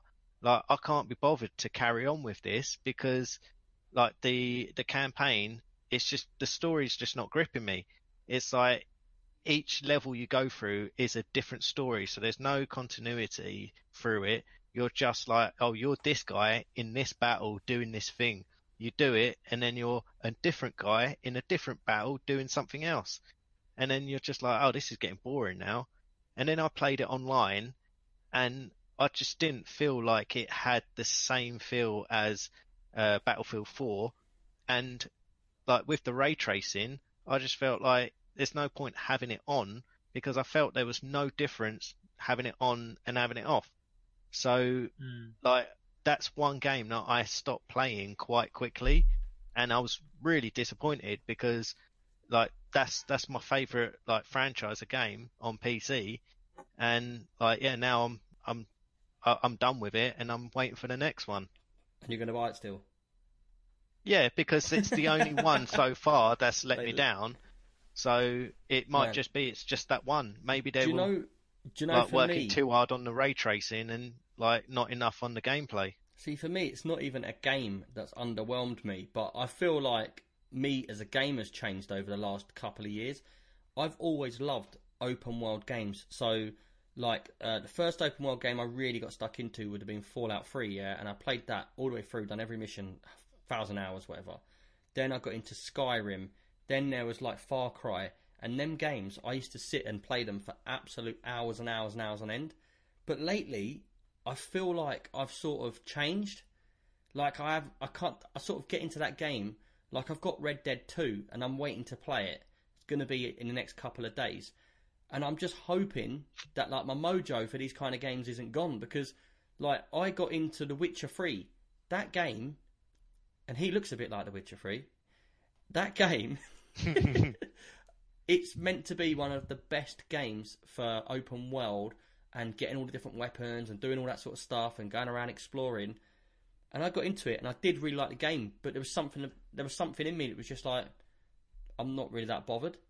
And it sort of like let myself down a bit because I used to love playing them kinds of games, and now I put on like Skyrim or something, like say a new one came out, uh, like Red Dead will be. I'm just hoping I get stuck into it and I don't play it for like an hour. Is it? Is it? Do you think it's because these games are becoming so normal now? It's like before. It was like Skyrim, open world, massive world. You could do whatever you want in there. You loved it. Fallout. Yes, what you're saying like it, it doesn't feel special anymore Yeah. because it's it's it's in The every game passed. now. Yeah, Yeah. Yeah, yeah. But that to me is a letdown to myself because that's what I really, really enjoy. Is it that VR maybe will be the next level of, of like excitement to keep that thing going? You're in there, but you're in VR. You know, because I find it really hard. Like Red Dead, everyone's playing it. They're really enjoying it. I see them on there every single day, and it's made me want to get on there. So I'm going to get on there, but I just hope I don't play it for 10 minutes and be like, yeah, not my cup of tea anymore. Because I think mm. that might happen, but I'm really hoping the online brings it back for me. So my But- underwhelm is that. the thing I found with like open world is that um, there's a good way to do it and a bad way to do it. And the bad way is that you make it big and put nothing in it. Mm. And then the other way is you make it a reasonable size and it's full of stuff to explore. So like when you've got uh, the city in GTA, there's so much going on, there's so much detail, so many places to go, Yeah. Um, that you, you can't really get bored of it. All the time. Yeah, yeah. But Mm-hmm. then you get another game where it's really vast, but there's not much in it. Yeah, DayZ. And then it's like you're traveling for ages and nothing's happening. You're not seeing anything. It's just boring. And then you kind of lose interest and you think all they've done is done a massive map and there's nothing on it. Yeah. So The thing, Like, the thing is yeah. that that's a different. There's a difference between open world and open world sandbox. Yeah. You know, Where did the name sandboxes, you make Sandbox come game- from? Well, I guess like as kids, you play in a sandbox and you use your imagination. I like the way he said that, but his mic went off halfway through. He said, but talking about using imagination, and he went Oh. quiet. yeah, Is that where that came from, or did you Um, make that up?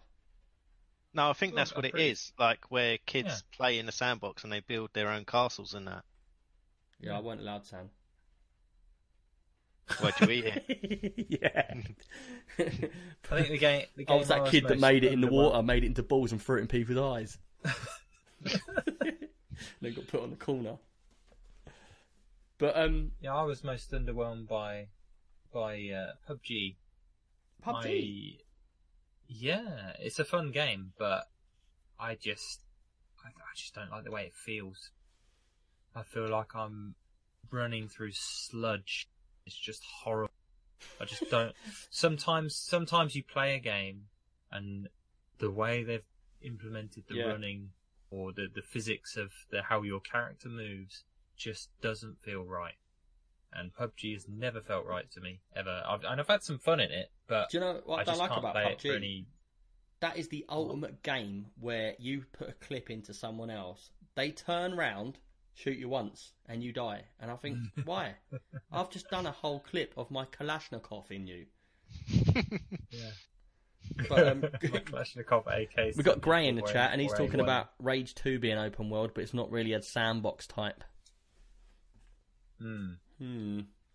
But um, Yeah, exactly. Isn't it? It's with um, PUBG, it's a bit of a funny one that you bring that up because so many people love that game, and I wouldn't really see it as as a as a bad game. But I get what you're saying. Sometimes you just have a feel that's personal to you that you just think like like one for me was uh, what was that recent game with the aliens you can play? Not aliens. What am I talking about?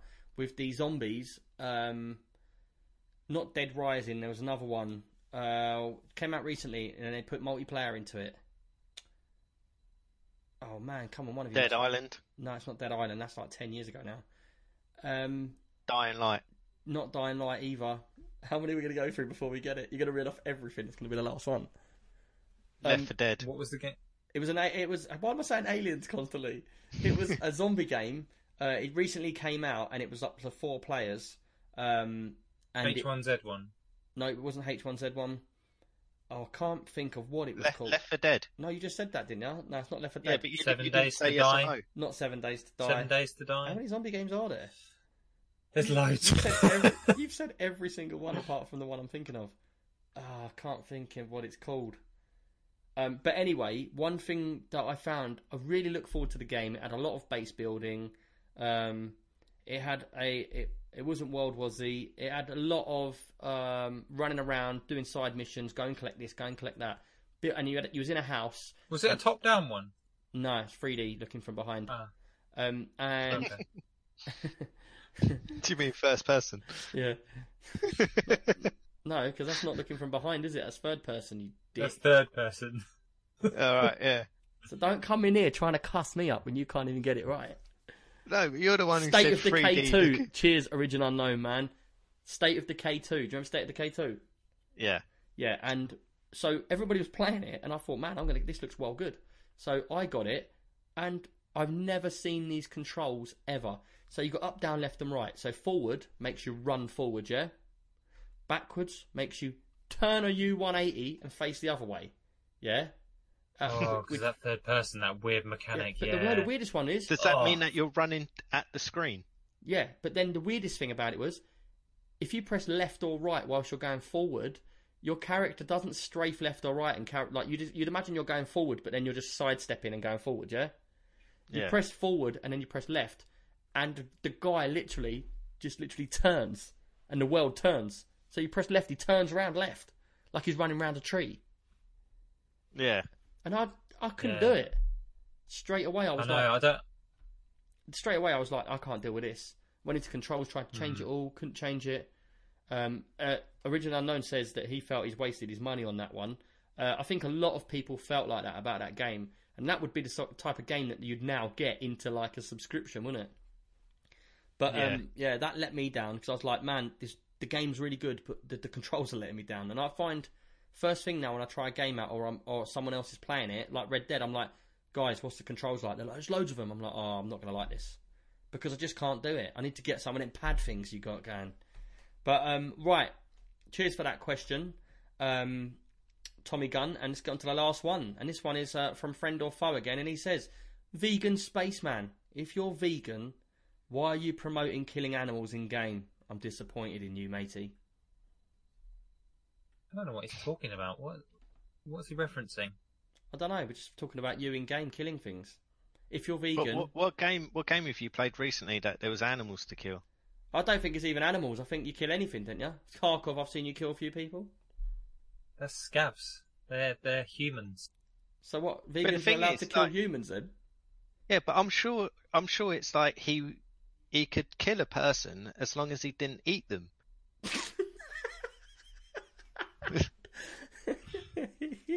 It's the most ridiculous question. It doesn't make any sense. I'm, try- I'm trying to think of what the, what he's referencing. It's a ridiculous question. It's quite funny because that question's in there because I was talking to him about you, and then I thought, yeah, it'd be quite funny. Let's put it in. so you're calling me ridiculous? You're calling me rodonculous? Redunculous. I will not dignify that with an answer. it's very serious. Um, If you really and, want- and I just talked earlier about planes as a vegan.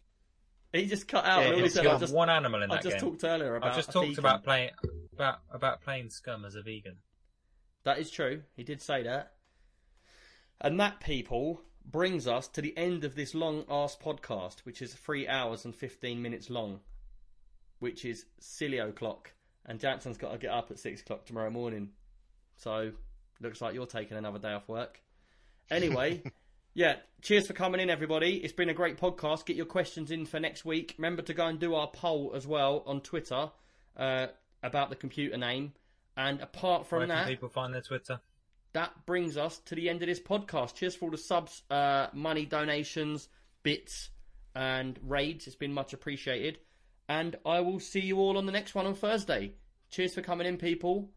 Bye bye. Stick around for the raid as well. We're going to raid someone else right now. Uh, give them a bit of support. Apart from that, we'll see you on the next one. See you later, people. Bye. Guys. Bye.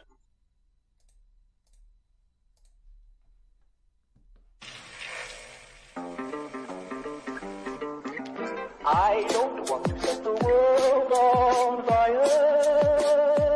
I just want to start a flame in your heart.